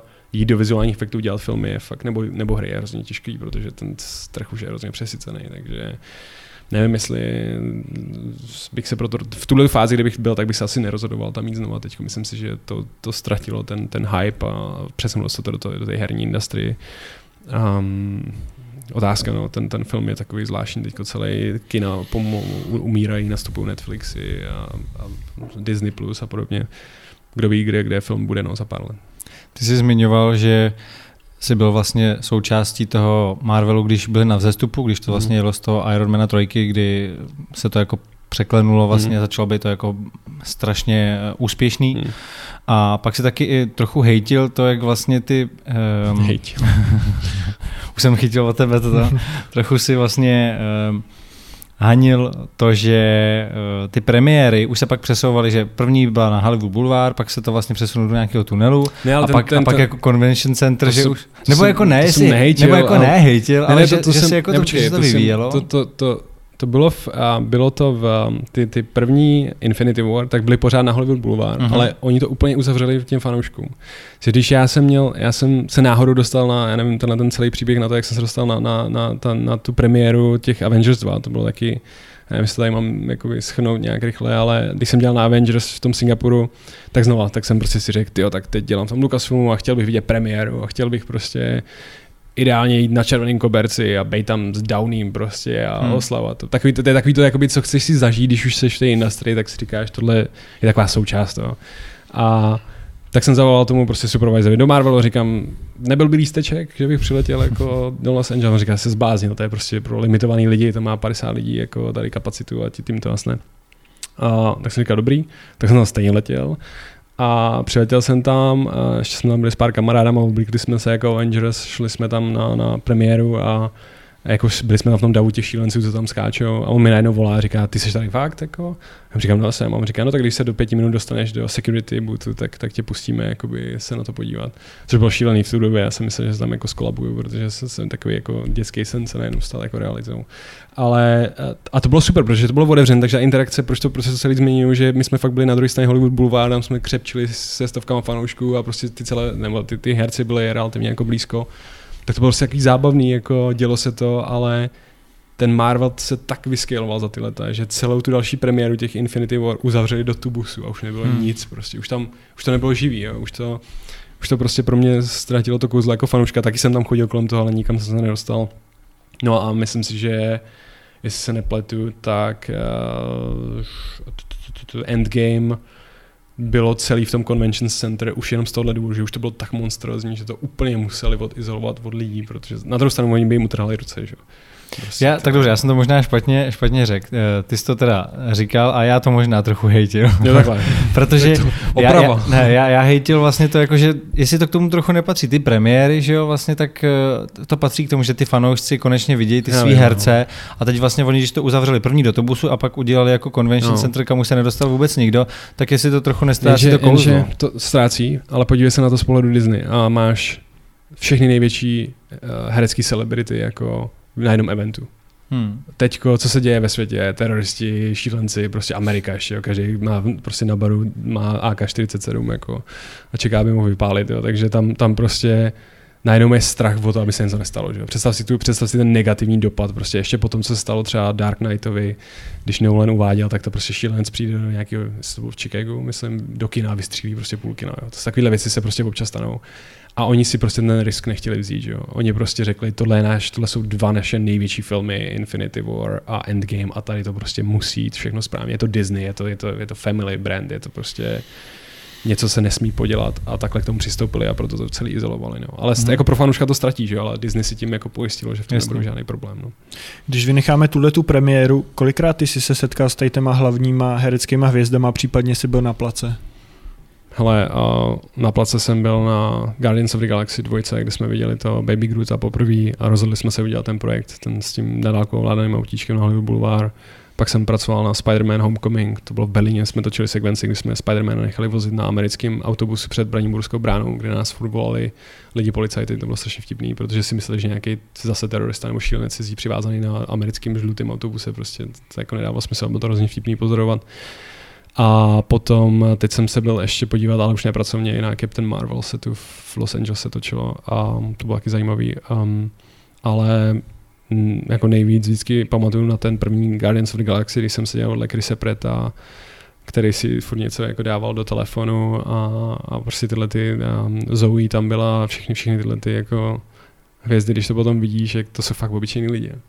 Ta, ta hvězda je vybudovaná jenom jako v té tvojí mysli prostě. To hmm. jsou, jsou normální lidi prostě, za kterýma, on se na mě otočil a taky říkal prostě něco jako alright, everything alright, prostě, a to je úplně, víš, jakože, jakože to máš v sobě vybudovaný, ale on je prostě i na tom setu, on najednou nemá ten shield před sebou, že ty jsi nějaký creep, jako fanoušek, prostě šílenec, najednou jsi tam, protože pracuješ s ním, a to sami s tím Tomem Hollandem, když jsme točili v tom Berlíně, tak já jsem měl takový blbý úkol, jsme točili na nějakém jako hotelu, kde bylo hrozně málo místa a on tam prostě dělal nějaký jako Spider-Man, že? tak tam běhal prostě, tam fakt, fakt to bylo hrozně utěsněný a moje, moje role byla poska- dostat z toho setu co nejvíc referencí. Takže já jsem furt někde byl s foťákem a fotil jsem si každou texturu, aby jsme potom věděli, že ten stůl má takovouhle barvu a takovouhle texturu a že se od něj takhle odráží světlo. A on mi furt vždycky stál na místě, kde jsem potřeboval pracovat. A pak za ten jako natáčecí den jsme si vybudovali už takový jako mini vztah během toho dne, kdy já jsem furt ho prosil, ať odejde, protože mi někde překáží. A on se na mě furt tak smál a furt dělal nějaký fory. Ale, ale vidíš to, že ten, ten, víš co, že ten, jakoby najednou tam ten vztah je úplně lidský, úplně, hej, jsme v jednom týmu, makáme spolu, já jsem tady prostě, já hraju, ty, ty tady ty bereš jako reference a jsme si rovní a tím to hasne. A, to, a to, to bylo úplně jako zajímavý to vidět najednou z tohohle toho pohledu, že vlastně znova všichni jsme lidi, všichni jsme si jako rovní a všechno, co je vybudovaný, jakoby, když potom vyleze na ulici a lidi šílí, tak je uměle vybudovaný, protože to pomáhá tomu, tomu procesu, tomu obchodu. Takže jenom tohle to vidět bylo hrozně zajímavý. Ale ty lidi, všichni jsou prostě jako my, ty tady může sedět kdokoliv u toho stolu. A kdyby si si odmyslel, kdyby si přijala indická hvězda, o který si v životě neslyšel, tak tady s ní sedíš a lidi, lidi jako skáčou z okna kvůli ní jako někde v hmm. Ázii. Jo. Takže hmm. A když si tohle odmyslíš, a, a, tak je to super. No. To vidíš, že to, že to všechno jako, to fakt, fakt, fakt, to, to je jenom lidi. No. A třeba s, Roberta, s, s Robertem si se nějak potkal, protože já vím, ty jsi chodil trénovat jo, jo. K, k němu do hangáru, jo, jo. jeho Ale trenéra do, Wing Chun si měl. Jo, jo, no Erik, Erik Oram, to je vždycky, když řeknu tohle jméno, tak se začnu třást. A mám to snad člověk, který mám nejvíc respektu v životě, fyzického hlavně. Já jsem přiletěl do, do Kalifornie, volá mi uh, kamarádka, která je napojená na, na tyhle ty lidi z filmu dlouholetá a říká, hele, chodíme to, cvičit Wing Chun. A říkám, OK.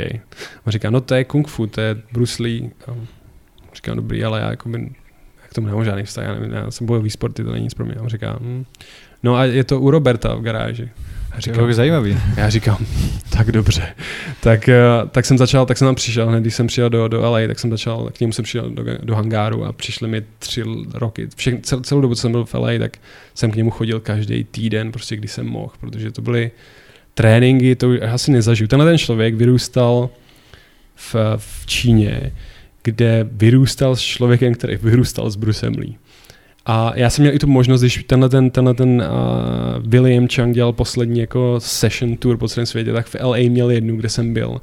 A to byl, to byl prostě, já nevím, kolik mu přesně, přes 80. Let, létající, zabíjející prostě motýl. Jo. Ten, to bylo vždycky se mě někde dotknul a já jsem upad prostě jako pomalu do bezvědomí. To jsou hrozně, to jsou trénovaný lidi jako na, na, na úplně něco, co jsem nikdy neviděl. To, to, to, to je fakt neuvěřitelné.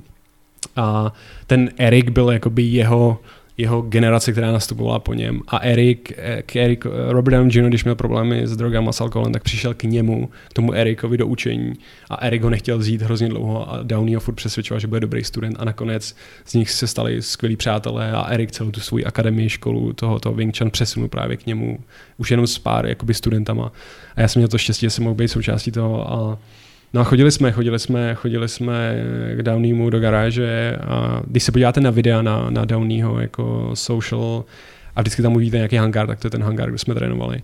A je to furt ten stejný, furt se tam opakuje a Downey tam chodí trénovat, um, ale přímo s ním, já, on dřív chodil na ty, na, ty, na ty tréninky s lidma, protože si chtěl vyzkoušet, jaký je to bojovat proti jiným a bylo to prý hrozně bizarní, protože lidi mu nesměli ublížit. Ty, ty furt chceš být jako by partner proti němu, ale nesmíš mu nějak ublížit, nesmí, protože že nezlomíš nos za 20 milionů dolarů. Ten člověk musí být zítra jako víš co, beautiful, place, no. jako přesně na, na place. A, a, ale bylo to hrozně úplně totálně obhajující tam ty tréninky, já jsem se tam několikrát tak zlomil psychicky, nezapomenu, on mě tam prostě tam děláš věci, jestli někdo dělá Wing Chun nebo, nebo Kung Fu bojový sport, tak víš, že tam prostě spousta momentů, kdy nemůžu zapomenout, kdy on mi říkal, že moje obrana je pouze krok stranou. A já jsem furt dával, prostě mě přetahoval takovou bambusovou tyčí pořád po hlavě, pořád jsem dostal rány a já jsem vždycky tam dal prostě ruce, aby a on mě vždycky švihnul přes ty ruce úplně jako na maximum. A po nějaké 50. prostě ráně, on mi říká jenom krok stranou, prostě nedávej, stůj tam prostě s tou hlavou vstyčenou proti tomu klacku a jenom krok stranou. A já jsem to prostě nedal a, a, a on mě totálně zlomil psychicky, mě vydeptal, já jsem tam na něj řval a on furt v klidu a furt mě mlátil. A prostě jsem tam utekl a totálně jsem se propadl jakoby tomu a pak mi dělal takové věci, že jsem boxoval do pytle a on mi dal, on mi dal dva meče jakoby dozad, protože já jsem furt jakoby jedním Vždycky, když jako chceš vypálit jakoby rukou dopředu, tak se ti pohne další ramen, to tvoje druhý rameno dozadu. Ale v tom Wing Chun ty držíš jednu strukturu, ty jsi spojený se zemí, ty prostě jdeš jako tank a jsi hrozně jako jako indestructible, prostě úplně jako, oni jsou fakt šílenci, jako v tom, jak jsou, na jakém levelu jsou. A já jsem samozřejmě furt dával to rameno dozadu, tak on přišel a dal mi, dal mi dva, dva meče takhle na ramena a říkal, tak ty to udělej. Se nepohneš. To se nepohneš prostě. To, to, to je jako jediný tvůj cíl, jako aby se nenabodnul. Prostě to cítíš, tu, tu, ten, ten chladný kov ti jako dechá na záda a máš tam takhle špičky a když pohneš, tak se prostě zabodneš. On tě probodne.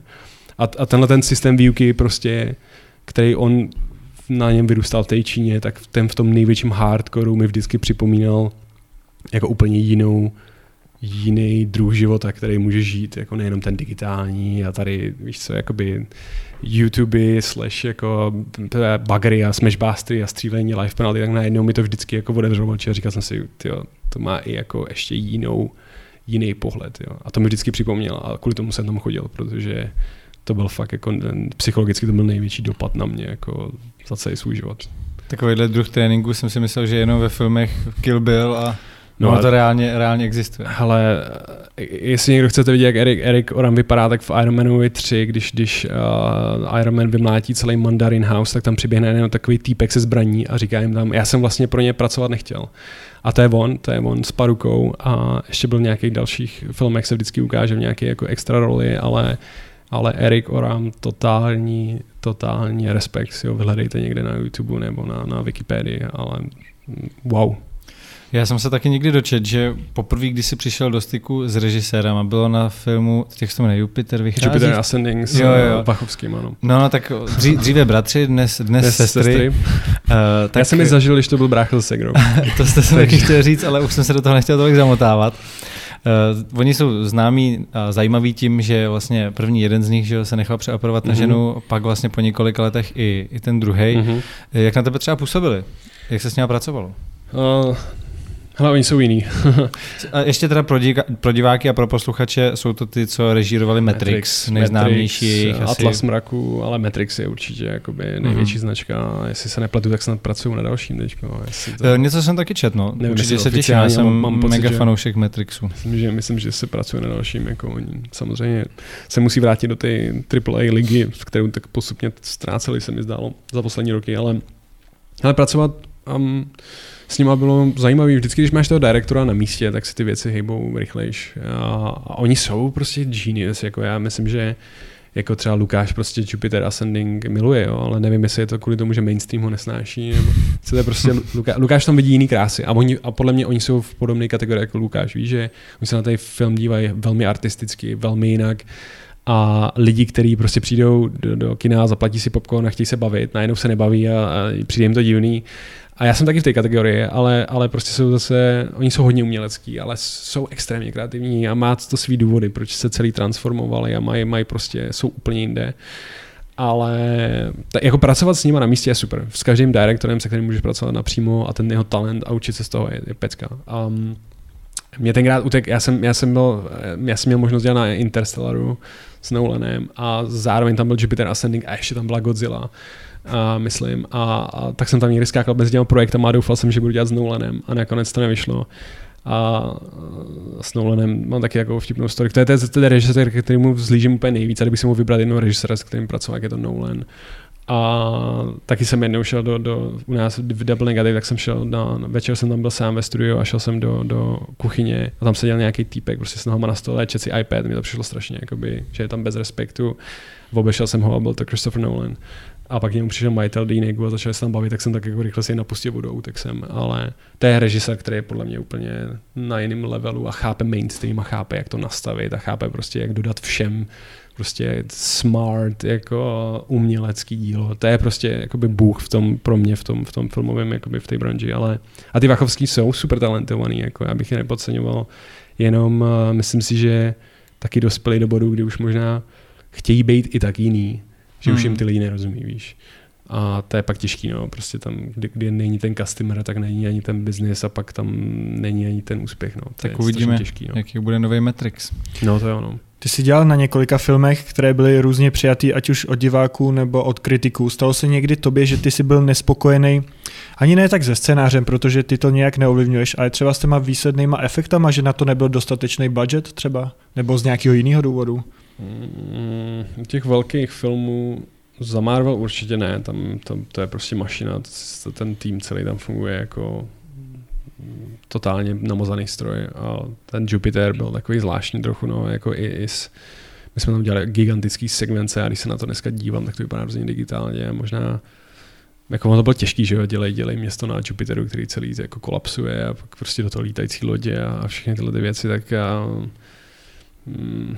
Ty jsi dělal i na tom uh, Geostorm? No, Geostorm to, no, Geostorm to, to byl průser. Ale uh, Geostorm, já jsem dělal na Geostormu jenom něco, čemu se říká animatik. Takže já jsem byl ve fázi, kdy ten režisér dělal jakoby úplně první verzi toho filmu a kdy dělá ty animace takový jako, že jsem dělal všechno, že jsem nedělal jenom ten lighting, ale dělal jsem prostě, já jsem dělal nějakou, nějaký několik jako sekvencí. Já jsem ten film neviděl ani v tom finále, ale já jsem dělal na sekvencích, kdy jsou někde v Moskvě a padá jim prostě celá Moskva a pak jedou nějakýma tunelama, kde jsou blesky. Já jsem potom viděl v trailerech, takže ty, ty sekvence se tam dostaly.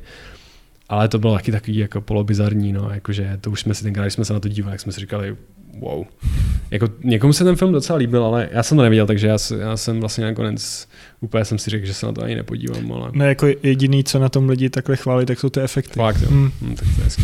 Ale já jsem dělal v tom film, já jsem nebyl součástí toho velkého týmu, který dělal ty vizuální efekty. Ten animatik je trošku, je to v taková předfáze jako toho filmu, víš, kdy, kdy on si poprvé dává ten dvouhodinový cut a místo drahých expensive, nebo drahých, eh, drahých um, super drahých jakoby, vizuálních efektů si tam dá jakoby, nějaký jakoby, efekty. Se poská pár kostek a pár jako blesků a pár, pár jako simulací aby věděl, co tam jakoby jednoho dne bude. No. Takže...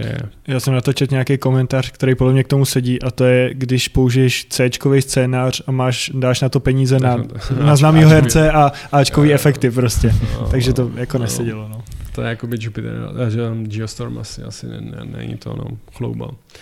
Za Ironmana 3 a Kapitán Amerika 2, myslím, jste byli nominovaní na Oscary. Uh, ty jsi někdy říkal, že kdybyste to proměnili a dostali jste ho, takže to nějak jako koluje v tom týmu a u koho jo, to jo, pak skončí. no. tak a to je spousta kluků, který, nebo spousta, je tady, tady pár kluků z všech, ze Slovenska, který který se dostali do těch týmů, který to vyhráli to Oscar a pak, pak, pak má, je to jako takový mini Stanley Cup, že prostě ten tým pak má tu chvíli se na to s tím jako se s tím pomazlit a my jsme to neproměnili. Vzít to na Václavák. Vzít to na Václavák, tyjo, že bych takhle běhal s Oscarem. Bys ho rychle, a, rychle ztratil. A oni to, víš co, oni to dělají tak, že ho mají v té firmě a ty si s ním jdeš chvíli prostě se s ním pomazlit a udělat s ním fotku a profil shooting a takovéhle věci, abys prostě měl to na památku. Není to tak, že si ho vezmeš domů a jezdíš s ním po Šumavě a, a potápíš ho jako do, do, do vany. Přece jenom těch lidí na těch vizuálních efektech je opravdu dost. Ten, ten tým, který byl nominovaný na ty Oscary, tak to může být jako stovky lidí.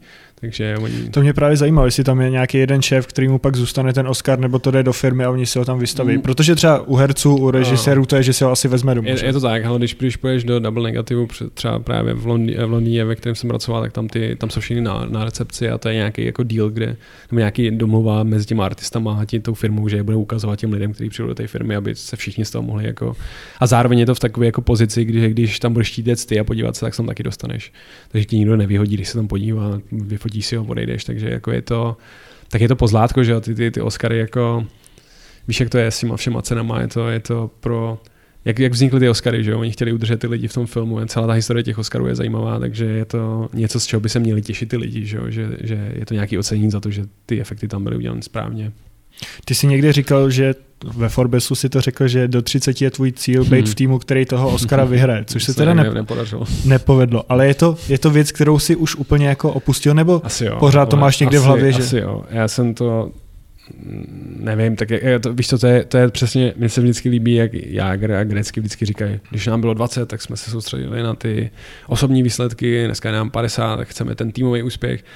A a je to, to všechny tyhle ty kliše, které vždycky vytahuju, tak si pak říkám, sakra, já jsem jako v té stejné pozici, takže jako v těch 20 chceš přesně být vidět a v těch 30 chceš už si ten úspěch užívat v tom klubku těch tvých, jako to, já tomu říkám inner circle, prostě v tom tvém okruhu těch lidí, který máš nejblíž.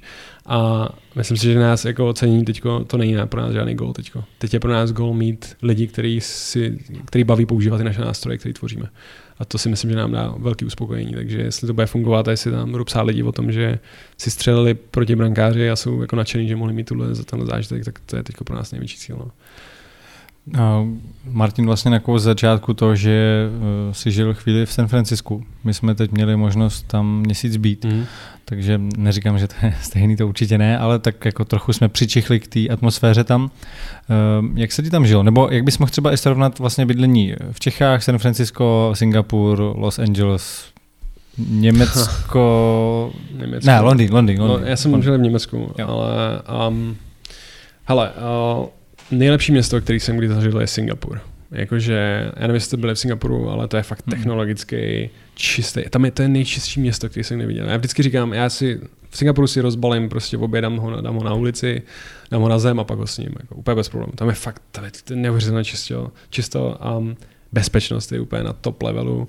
Neexistují lidi bez domova. Prostě lidi bez domova jdou přímo do vězení. Prostě tam oni mají nějaký program, kde nebo aspoň to tak bylo, že prostě, když nemáš práci, tak ti vláda ti vždycky zařizuje tu práci, ale když tě třikrát vyhodí a ty jsi prostě jako nenapravitelný, tak, tak nemáš jako šanci žít v Singapuru. Tak to bylo za totality tady taky. Hele, oni mají strašně zajímavý systém, kde je někdy mezi super hardcore totalitou a diktaturou, ale hmm. zároveň kapitalismem. Je tam tvrdý kapitalismus, je tam útok na, na nebo nebo útok, je tam hodně podporovaný startupy, jakoby hodně chtějí, aby lidi cestovali, aby prostě tvořili, aby to tam jako žilo, ale zároveň je tam jedna vláda 50 let. Jako, hmm. Takže jakoby, kdy, jako, co, co, to je, jako je to, je to Zároveň je to jedna z nejsilnějších ekonomik světa. Jo. Mají obrovsky silnou armádu. Je to pětimilionový město. Je to poloviční Česká republika. Ale mají, mají jsou před náma jako tisíc let jako ve všech, jako, nebo sto, sto let aspoň, ve všech jako různých jako věcech. A je, je to pro mě šokující. Jsou extrémně pracovitý, nejsou kreativní, ale to si tam zvou Evropany a Američany, ale jsou extrémně pracovitý, jsou extrémně dedikovaný a ten svět je tam úplně jiný. Teď běží na Netflixu nějaká série o singapurském životu, když se na to podíváš, tak máš pocit, že fakt je to úplně marťanský svět. Jako. A LA je největší srdcovka pro mě, tam se mi žilo úplně nejlíp a asi bych se tam i chtěl jednou vrátit. Teď je to komplikovaný, protože jsem tam vlastně před minulý rok měl vážnou dopravní nehodu a to je taky jako velká věc pro mě v životě, protože to furt se řeší a bude se řešit další, dalších x, x, x měsíců, takže já teď Ameriku nechávám trošku stranou, čekám, až se to vyřeší ale LA je srdcová záležitost. San Francisco kromě toho prostředí technologického, kde je fakt můžeš mluvit s lidma u jednoho stolu nebo u jednoho piva z Google, ze všech největších kompany a ta, ta, ty lidi jsou tam úplně úžasný, tak to tam nemám moc rád. Jako to počasí mi nesedí, ani ta, ta celá ta struktura toho města. Trochu větrno v San Francisku. No, ale celkově je to takový jako divně, takový šedý, jako nebyl jsem toho fanda, no. To LA mě, jako, byli jste v LA? Jste... Byli, byli. No, tak to mě to, LA, hele, LA, když přijdeš jako turista, tak že jede na Hollywood Boulevard a prostě jede na Venice Beach a úplně říká, ty tohle to je hrozný město. Když si najdeš jako svý místa, Santa Monice, v Malibu, nebo i v tom West Hollywoodu a trošku jako se ti podaří se do toho zaintegrovat, tak si myslím, že LA je fakt super, super, super, super místo na život. No. Pokud nezdíš autem. No, to je strašně, no, to je pravda. No. Jako musíš žít ve, v místě, kde chceš fakt žít a nechceš jako jezdit do downtownu na, na meetingy. To je, to je fakt strašný, jako tři hodiny, jako můžeš jít ze Santa Moniky, kolik je to 20 km do downtownu. To je jako jako, to, je, to je fakt, no, doprava je šílená, to, to si neumíme představit tady. Vždycky přijedu, když jsem přijel, nebo teď, když jsem přijel do Prahy, tak jsem měl dvou prodovku do Plzně a nemohl jsem věřit, že nepotkám žádný auto. prostě to, to bylo úplně, jako, ale LA hodnotím super vysoko, je tam vysoká kriminalita, jsou tam lidi na ulicích, je to, je to, je to trochu ráv, ale v nějakým servis je úplně na top úrovni, jídlo je na top úrovni, ty lidi jsou tam, tam když paradoxně taky všichni mý kamarádi byli Evropani, jo. To, to, je prostě, to, hmm. jakoby, to, to tam jakoby... To je bublina, ve které žiješ. Je, je, to tak, no. Ale pořád asi na to, pořád mi to sedí asi úplně nejvíc, to San Francisco moc ne. Německo, Mnichov byl super, ten Berlín je taky docela jako šílený. Hmm. Jako, že to jsem byl taky překvapený. Taky punkový zase. Je punkový hodně. A Londýn je centrum eh, Evropy, o tom asi není pochyb, ale taky si myslím, že tam nechci žít dlouho. Já jsem tam byl skoro tři roky nebo čtyři roky, nějaký takovýhle čas, taky už jsem to měl plný zuby. No ale ten Singapur, bohužel to není naše kultura, nejsou to naši lidi a to usítíš po nějakou dobu. Já jsem tam byl, já jsem tam byl rok pracovně a pak jsem tam další rok strávil ještě kvůli přítelkyni, ale to bylo, fakt jsem si uvědomil, že hej, jako na Vánoce máme ozdobenou palmu, a pak jakoby na čínský nový rok dostávám mandarinky a peníze v červených obálkách. A jakoby víš, že tak si tam uvědomíš takové věci, které ti pak začnou chybět v té kultuře, jakoby té naší, které mi nevyhovovaly. No. Takže taky jako super, no, ne, jděte se tam podívat, prostě zaplavte si na Marina Bay Sands, jako v tom Infinity Poolu, tam mají ten mm-hmm. bazén a tohle všechno je super zážitek, ale na život. A ale Praha, já jsem byl vždycky proti Praze strašně celý život. Nějak mi přišlo, že tady pro mě není dostatečně jako otevřených dveří v tom, co chci dělat. A teď jsem tady poprvé, kdy si říkám, wow, jako za deset let Praha udělala obrovský skok dopředu. Jako je to jiný město než deset let zpátky. A jsem hrozně příjemně překvapený a je mi tady, je mi tady fakt dobře. Jako. Jsem jako, jako, že jsem sám v šoku, protože jsem takový zarytý, jako musím být ve světě, aby to nějak šlapalo. A teďko Praha mi vlastně jako sedí a musím říct, že se hrozně změnila a je to tady super jsem jako... My vlastně před začátkem jsme se tady bavili, že možná jsme byli úplně v tom samém vývorku v San Francisku. Jo, jo. Ty jsi se tam dostal jak, nebo co jsi tam dělal přesně? Hele, já jsem vůbec do toho San Francisco šel kvůli slečně, která se jmenuje Victoria Kojiji Varejno. A to je um, dcera slavný argentinský agentky fotbalový. Takže my jsme se potkali v LA, dostali jsme jako introduction a zjistili jsme, že máme takový podobný jakoby mindset a že ona dělá svůj nějaký jako startup fotbalový, že my děláme ty life penalty, tak jsme si řekli, pojďme si navzájem pomoct, a budeme shareovat WeWork jako space, já budu dělat nějaký pomáhat s věcmi, kterým rozumím pro tebe, ty pomůžeš nás, nás napojit na Argentinu, na fotbalový svět, takže jsme tam strávili pár měsíců společně. Ale pak přišel celý ten, ten akcelerátor a taky do toho přišla česká přítelkyně úplně out of the blue takže um, dávalo smysl se vrátit do Evropy na chvíli zase. Ty jsi tady zmínil ještě uh, tu dopravní nehodu, co se ti stala v San mm-hmm. Francisku a to bylo v takovém těžším období, ty jsi to zmiňoval to v jednom jo, rozhovoru. To zajímavý, no. A jestli můžeš říct třeba tu historku z toho letadla. To mi přišlo teda jako Hele, to byly, to byly tři věci, které se na konci 2018 staly tak jako divně a to bylo jeden, to začalo nejdřív tím, jak jsem skončil v nemocnici v LA, to taky byl zážitek sám o sobě. To, to byla první věc. To byla úplně první, to přišlo tak, že já jsem chodil do posilovny a tam prostě najednou začali mít nějaký takový jako chemický koktejly a říkali, tohle je super, to tě nabudí prostě. A teď jako, tak dobře, tak si prostě dám, jo, to je super. A cítil jsem se jak Superman, měl jsem pocit, že zvednu celou posilovnu nad hlavu. Jenom, že jsem nevěděl, že to natankovaný kofeinem jako v takových dávkách, hmm. který jsem ani jako si nemohl představit, plus, že jo, kafíčka na meetingsích, v ofisu a najednou po třech, čtyřech, pěti měsících, já nevím, se to prostě probíhalo, tak moje srdce vypovědělo službu a začalo mít takzvaný jako double beat. Začalo dělat divné věci, takže jsem ležel v posteli večer, nemohl jsem spát a najednou jsem slyšel, úplně jsem cítil, jak moje srdce dělá takový jako divný, úplně se zastavilo jsem začal mít takové hvězdičky a pak se zase rozpumpovalo. Bylo to jako fakt strašně divný. Tak jsem volal na na, jsem chtěl říct na linku bezpečí, to ne. Volal jsem na nějakou záchrannou linku a říkám, ale děje se mi tohle, co mám dělat? Oni, jo, okamžitě do nemocnice. Tak jsem měl do nemocnice, tam prostě na mě napíchali všechno, co šlo, jako všechny přístroje. V LA to bylo. V LA a to nechceš jako jít do, v LA do nemocnice, to je jako taky zajímavý. A prostě, prostě teď tam seš mezi těma lidmi, kteří jsou zdrogovaný, postřelený, mají zarazen, na zaražený nože, prostě jsem tam viděl týpka, co měl nůž jako ve stehně a takový, to se v noci, že jo, jsem tam měl ve tři ráno, takže to je, to je traffic, to se děje zajímavé věci v LA. A teď jsem seděl a pak přišel prostě po x hodinách, jsem tam, já nevím, do 6 ráno, tak přišel, přišel doktorka a říká, no vy jste jenom prostě hrozně hloupý, vy jste se předávkoval kofeinem prostě.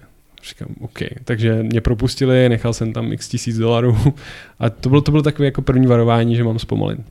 Pak přišel Jarda, Jardovi začal skvět a Beat Saber říká, pojďme do Palm Springs, prostě máme, mě jsme společného kamaráda Otto Fabrio, který řekl, mám, dělám si licenční jako licenci na, na letadlo tak prostě vezmeme letadlo a poletíme do Palm Springs. Jo, to je super nápad, jo, to je skvělý, prostě žijeme jen jednou. No jasně. Tak, tak, jsme, tak jsme machrovali, dělali jsme si videa z toho, jak nasedáme do letadel a všichni, že jo, klasika, jo, chceš prostě, máš z toho jako zábavu, že se dáš do letadla, který je jako menší než Trabant, to je prostě, hmm. je, to, je, to, je to prostě papír, že jo, tam to je pro čtyři lidi. No a let tam byl jako relativně v pohodě až na to, že prostě cítí, že to letadlo, ten, ten vítr si s tím dělá, co chce. To prostě není dopravní letadlo, to je prostě kámen, co, co hodí z jednoho letiště na druhý. A tam jsme dorazili, strávili jsme hezký víkend v Palm Springs a letěli jsme zpátky. A já prostě mám takhle ty sluchátka v tom letadle a přede mnou vidím USB, který svítil modře. A tak prostě a najednou vyplo prostě. Víš, jako, že takový ten, takový ta, jako bys věděl, že tam strčíš ten. A hmm. najednou vyplo a najednou jako nic. A najednou vidím, já jsem se podíval jako na to, na to otu, který řídil, nebo to letadlo pilotoval. A najednou vidím, jak, jak na, vši, na té palbové desce, kde jsou všechny digitální čísla, najednou začínají jako vypadávat jedno po druhém. A najednou prostě hlucho v těch sluchátkách. Celou dobu slyšíš tu věž, jo. ty posloucháš Mm, tu věž, ta ti říká, jo, tamhle tohle. A najednou vidím, jak on prostě praští takhle do té přístrojovky jednou, dvakrát, třikrát a nic prostě. Teď jako vrtule se točila, ale už tu chvíli prostě to, ta panic jako level, Hmm. jako, že ti jde prostě Že se něco děje. No jasně, protože víš, že, že něco je špatně že jo? a to nechceš. Jako. A navíc samozřejmě, když letíš ve třech, jako já, Jarda o to, tak celou dobu, týden předtím, během letu i na Palm Springs furt děláš fory o tom, jak prostě a Jarda furt říkal takový ty věci typu, teď tady nechci zařvat, teď se mi to konečně daří, víš co, a to takovéhle věci, a to najednou, a najednou switch, a najednou se fakt něco děje. A ty jsi v tu chvíli seš jako, že jako, are you fucking kidding me? No tak zač, a on, a tak najednou sundá sluchátka, najednou sundáš sluchátka, už, už prostě na tebe jde ten pot. A on říká, ty jo, nevím, alternátor prostě. On totiž, to jsem neřekl, on ještě, když jsme přišli k tomu letadlu, tak tam byl nějaký ruský inženýr, který něco jako, Něco něco dělal. spravoval. To bylo otevřené letadlo a, a on říká, no to je jediné letadlo, který si dneska můžete půjčit. A akorát tady vy, vy, vyměňuji alternátor. Nebo něco takového. A, a normálně on nechal i kladivo, prostě nechal na tom, na tom uh, motoru a začal to zavírat. A Jarda na něj řve, tam máte kladivo ještě. Jako, jo, to jsem zapomněl. No a tenhle ten alternátor, který tam on vyměnil, se nějak prostě podělal a to, to, to letadlo ztratilo elektřinu. Hmm. Takže v spojení s věží nefungovalo. Prostě se nedobíjela baterka. Prostě se nebyla, Hmm. a to všechny, všechny systémy, které jsou elektronicky vypadly a jediný, co fungovalo, byl, byl eh, palivový motor, že jo? takže vrtule běžela, to je jiná věc, která běžela. Ale najednou slyšíš prostě zepředu takový, takový křiky typu rozlišejte se z oken, prostě to je nejvíc busy doprava na LA, kde může být, je prostě, je LA, že jo? a ty, ty tam letíš jako kámen a nikdo o tobě neví, protože tvůj odposlouchávač nefunguje. Takže nikdo neví, kde seš ty a, a ty se nemůžeš s nikým spojit. Takže on říkal, prostě dívejte se z oken, když uvidíte letadlo, musíme se mu vyhnout. To nechceš prostě. A teď najednou ne, ani, ty nemůžeš ani dát tomu letišti jako spojení, že jdeš přistávat. Takže on ti neuklidí rampu prostě. A on prostě říkal, to letíme, uděláme jakoby, přistaneme prostě na stav. Když uvidíme, že někdo přistává, tak, tak, tak nebo, nebo, nebo zlítá, tak prostě se musíme vyhnout a když to bude prázdné, tak prostě si sedneme, tečka. Tak to byl plán. A, a my jsme ani nevěděli, kde jsme, že jo? takže prostě všechny systémy pryč, takže on, no tak poletíme prostě na, na, na západ, až, až hitneme jakoby oceán, tak poletíme na sever a tam je někde letiště. A teď prostě tak to už je, to už je totální panika, že jo, jako neskušený jako v těchto těch malých letadlech, tak, tak o toto ještě asi bral jako relativně dobře. Já si myslím, že na to jsou ty piloti trénovaný, ale my jsme tam s Jardou prostě propotili židle a ty jsme se snažili volat, jo. Se snažíš prostě z telefonu volat na tu věž, ale nefunguje signál prostě v té výšce. A snažili jsme se prostě hledat cokoliv, co tě napadne, co můžeš udělat s telefonem. A Začali jsme prostě klesat, vypadalo to, že, že rampa je v pohodě, jak jsme začali klesat a co se stalo je, že prostě celé letiště se rozsvítilo červenýma světlama, prostě dávali nějaký signál, že jako nemůžeme. Tak prostě začali, on říká, o to říkal, já nevím, prostě už před sebou mám volnou runway, já přistanu, prostě potřebujeme to jako vyřešit. A, a co se stalo je, že my jsme začali jako klesat, oni furt blikali těma červenýma světlama, a jemu to bylo divný, tak začal řvát jako, nevidíte někde stín, máme venku podvozek? Tak jsme začali hledat a já jenom díky tomu, že jsem seděl vzadu, tak jsem jediný viděl pod to letadlo a v takovém blbým úlu jsem na poslední chvíli, když jsme byli skoro na, na zemi, tak jsem zjistil, že, to, že ten stín je hladký a my nemáme podvozek. Hmm. Takže, a to máš jedno vrtulový letadlo, že jo? takže jsem začal řvát, ne, ty nemáme podvozek, a to je úplně hladký, tam nic nevidím, a to už musí být fakt nízko, jako abys viděl stín, že jo. Tak on to zvednul prostě na poslední chvíli a říká, jo, tak to je špatný, protože ta elektrika ti vytahuje podvozek, takže ta nefunguje. Takže začal hledat nějakou kličku prostě, tam to v těch letadlech nějaký kličky, tak tam pak jako kličkou jako něco montoval a říkal, teď asi máme podvozek, ale nevím. tak jsme začali druhý přistávací manévr a to už jsme viděli hasičský nějaký auto nebo nějaký, ne, myslím, že to bylo hasičský auto, kdy, kdy už přijel na tu rampu, takže už jsme věděli, že on nás Takže oni věděli, že oni už věděli. je něco zde. A to se dělalo ještě taky věc, co jsem nezmínil, že on, on když, jsme- když jsme přistávali, tak on si jim snažil dát signál tím, že úplně jakoby dělal, že se natáčel úplně do 90 stupňů, aby dal vědět, že je něco špatně, což potom jsme se dověděli od komise, když nám spouštěli záznam, že ta věž pořád vysílala. A jestli nás teď slyšíte, tak jo, no, dělejte přesně tyhle ty pohyby. Jo. Takže oni si mysleli, že Aha. celou dobu slyšíme, mezi tím, co my jsme byli, eh, tyjo, nemáme jako elektřinu, nemůžeme se spojit, přistáváme. No a naštěstí při druhém pokusu jsme prostě jakoby si sedli, ale fakt jsme byli jako, že jsme si říkali, tak to už asi nedáme jako tohle. A tak to bylo, to bylo ještě jako, to, o to říkám, o to, o to, to vzal úplně, jo, tak to se prostě, to byl, to nebyl ani accident, to bylo prostě. A jako ne, neřešilo se to pak nějak třeba, že No, to řeš, jako pokutu hele, prostě. no, nebo- řešilo se to a ne, ne, ani vlastně nevím, jak to Ota nakonec řešil, protože to se pak zase táhne, že jo, tak, ale nějak to, nějakou, nějaký dopad to mělo a možná tam nějaká, pokuta za ten výjezd toho auta tam určitě byla. A ta fotka na Instagramu, co máte společná, to je z tady toho letu? To je z toho letu a ten vtip je, že to bylo z prvního letu a když jsme potom dopadli nebo dosedli po druhý, tak jsem jí vzal na to Instagram, obrátil jsem jí vzor nohama a dal jsem jí do komentářů jako jenom na tu vzpomínku. Ale jo, to bylo zajímavé, no, jakože jako ty nevíš v tu chvíli prostě, jo. ty nevíš prostě, ty jsi někoho, to se může prostě něco podělat, jako asi to bylo něco, co se prostě stane na těchto letadlech, jako přistáli jsme, dobrý v pohodě, ale ty nechceš být ve v plechovce prostě nad LA lítat jako a řešit takovéhle no. věci, takže jsme se jako srazili jsme pod čela a šli jsme dál. No. My jsme letěli, že v těch Red Bull Air Race, no, to je v těch malinkatých, no, to jsou taky takhle no, pěti letadla. A teda to byl jako zážitek nezapomenutelný, jako samozřejmě super adrenalin, mm, naštěstí mm, se nic nestalo, ale taky jsem se strašně bál. To no, úplně něco jiného, no, než když no, vezeš do velkého letadla, tam cítíš úplně všechno. Na 380, když je letí no. pevnost jako do Ameriky, tak to není, tak to není tohle. No. Uh, no a tak to byly letadla, to bylo druhý varování, že bych měl zpomalit a třetí přišlo ty naši přiletěli do Ameriky, moje sestra žila v San Diego, tak jsme si říkali, že oslavíme Vánoce společně. A tati byl San Diego, já jsem v LA a říkám, hele, pojďme, pojďme se pojít do Yosemite, to je prostě neuvěřitelný zážitek, tak jsme se shodli, jak jsem tam pro do San Diego.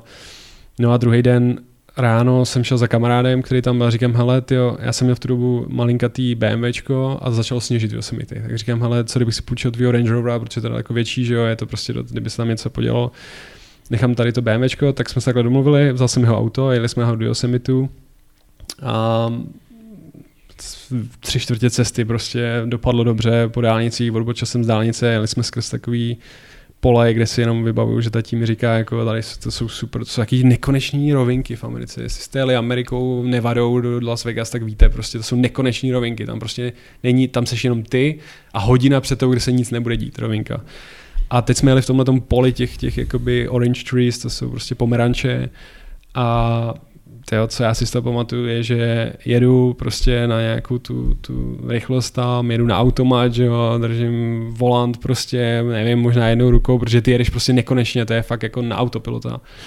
No a najednou, a to, to ještě míš takový jako polní cesty, které ti to křížují, ale prostě jsou to polní cesty, tak ty jsi na asfaltu, tak předpokládáš, že prostě pojedeš do nekonečna. No a najednou z ničeho nic přišla stopka, kterou jsem asi musel přelídnout. Prostě. A já jsem, jsem se nikdy na to místo nevrátil, takže jako z Google, z Google tam stopka byla, takže moje totální chyba. A jedině si pamatuju, že on jak máš ty, ty stromy úplně jakoby narvaný u té silnice, tak nevíš za roh. A jsou to velký stromy, že? takže blokovali výhled a prostě já si pamatuju prostě jenom jakoby fakt setinu sekundy, že najednou vidím velkou, gigantickou, žlutou šmouhu z pravé strany v plné rychlosti. Já jsem se nedotk brst. Ty policajti nebyli schopni říct, odkud jsem přijel, protože jsem se nedotk brst. To byla rána v plné palbě, která šla přímo do tatího dveří, do spolujezdce. V podstatě to bylo T, kdy jsme se hmm. střetli s 15-tunovým školním autobusem. A naštěstí nebyl, poslední dítě zrovna vyložila ta ženská.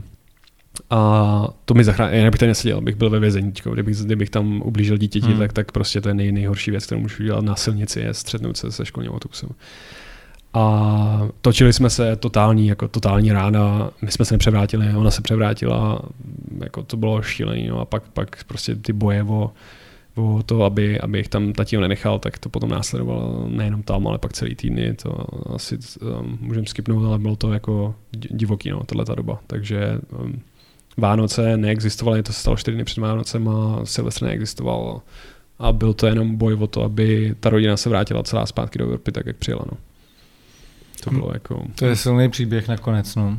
Má to teďka jako dobrý konec, je táta v pohodě? Uh, hele, tatí se z toho postupně dostává, má to dopady, že jo, pořád se cítí se unavený, to, to jsou taky věci, které už, ona mu je 65 let, takže už to už prostě, nebo teď už mu je 660 let, takže už to je něco jako, kdy už se ty věci těžko hojí jako na tom těle.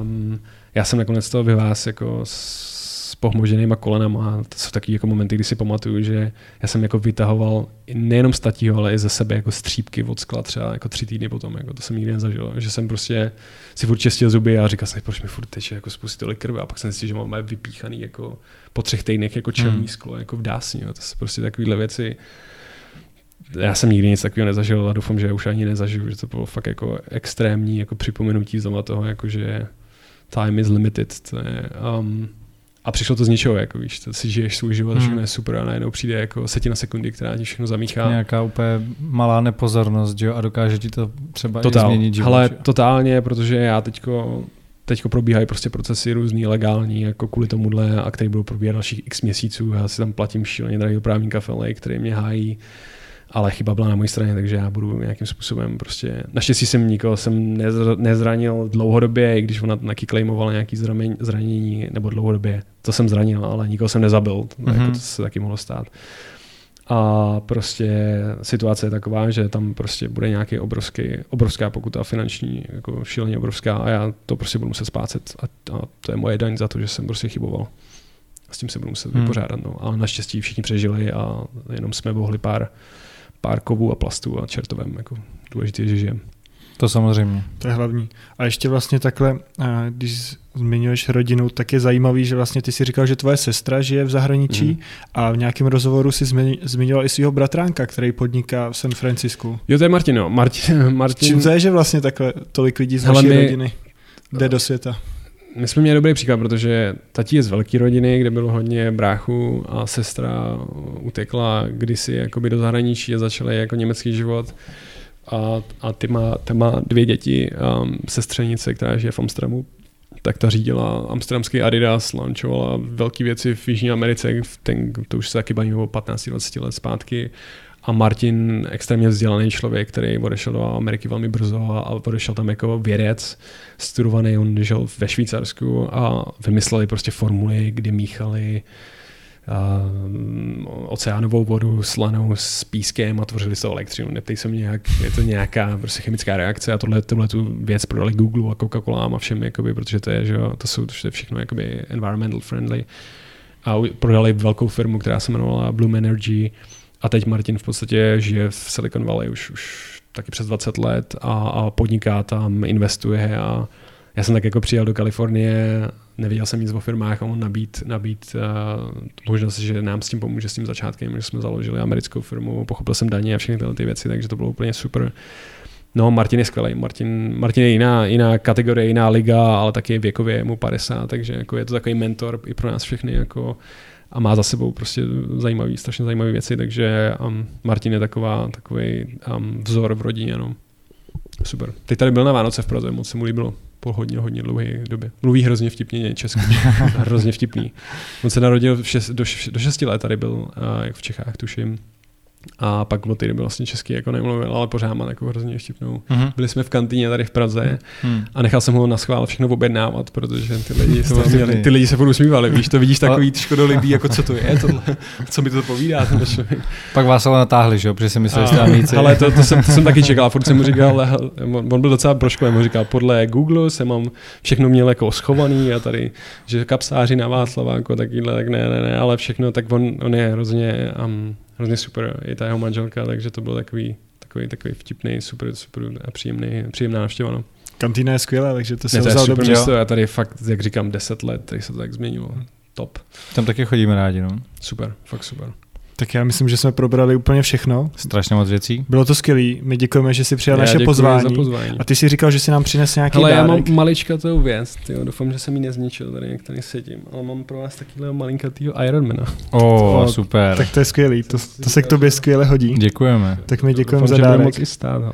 My ho dáme někam nahoru, ať je dobře vidět. A takový divně velký ruce teda, ale to je z nějaké jakoby azijské kolekce, kterou jsem kdysi od někoho dostal v Singapuru mm-hmm. přímo v Lucasfilm a říkal jsem si, že to z toho vezmu, že vám tady nechám taky malinkatý Ironmana. Když už Lukáš přines live penalty, tak a zase tohle je originál v tom, že ne, to, super, to nikdo to nemá, že? Tohle to je jenom to je, to je existuje v digitální verzi. Total, já myslím, že to je skvělý nápad. Ale to, tohle to má uh, mnohem větší hodnotu v tom, že kdybychom to dostali od někoho jiného, tak to nemá že, takovou, takovou váhu, jako, když od, jako od tebe, od někoho, kdo vlastně reálně se podílel že, Hele, tohle to ještě navíc je obleku. Iron Mark 42, který byl právě v Iron Manovi trojce, takže je to jakoby přímo ten design toho, co jsme dělali na tom Iron Manovi trojce, což byl ten pro mě asi nejdůležitější film, mm-hmm. takže pro mě to mělo nějakou symboliku, říkal jsem si, že vám to sem přinesu. Děkuji moc. Děkuji moc. Vám děkujeme, že jste se dívali na YouTube, poslouchali na Apple Podcast nebo na Spotify nebo kdekoliv jinde, kde se to dá poslouchat a Můžete Jestli nás... nás chcete podpořit, tak uh, máme nově Patreon od vlastně minulé epizody, takže pokud uh, se vám to líbí, tak uh, můžete zabrouzdat i na patreon.com lomeno u kulatého stolu. Tam můžete vědět, kdo bude příští host, položit mu třeba nějakou otázku, anebo slyšet, o čem se tady ještě třeba budeme chvilku bavit po skončení. Mhm, přesně jo. tak. Díky. Tak děkuji moc. Čau. Čau.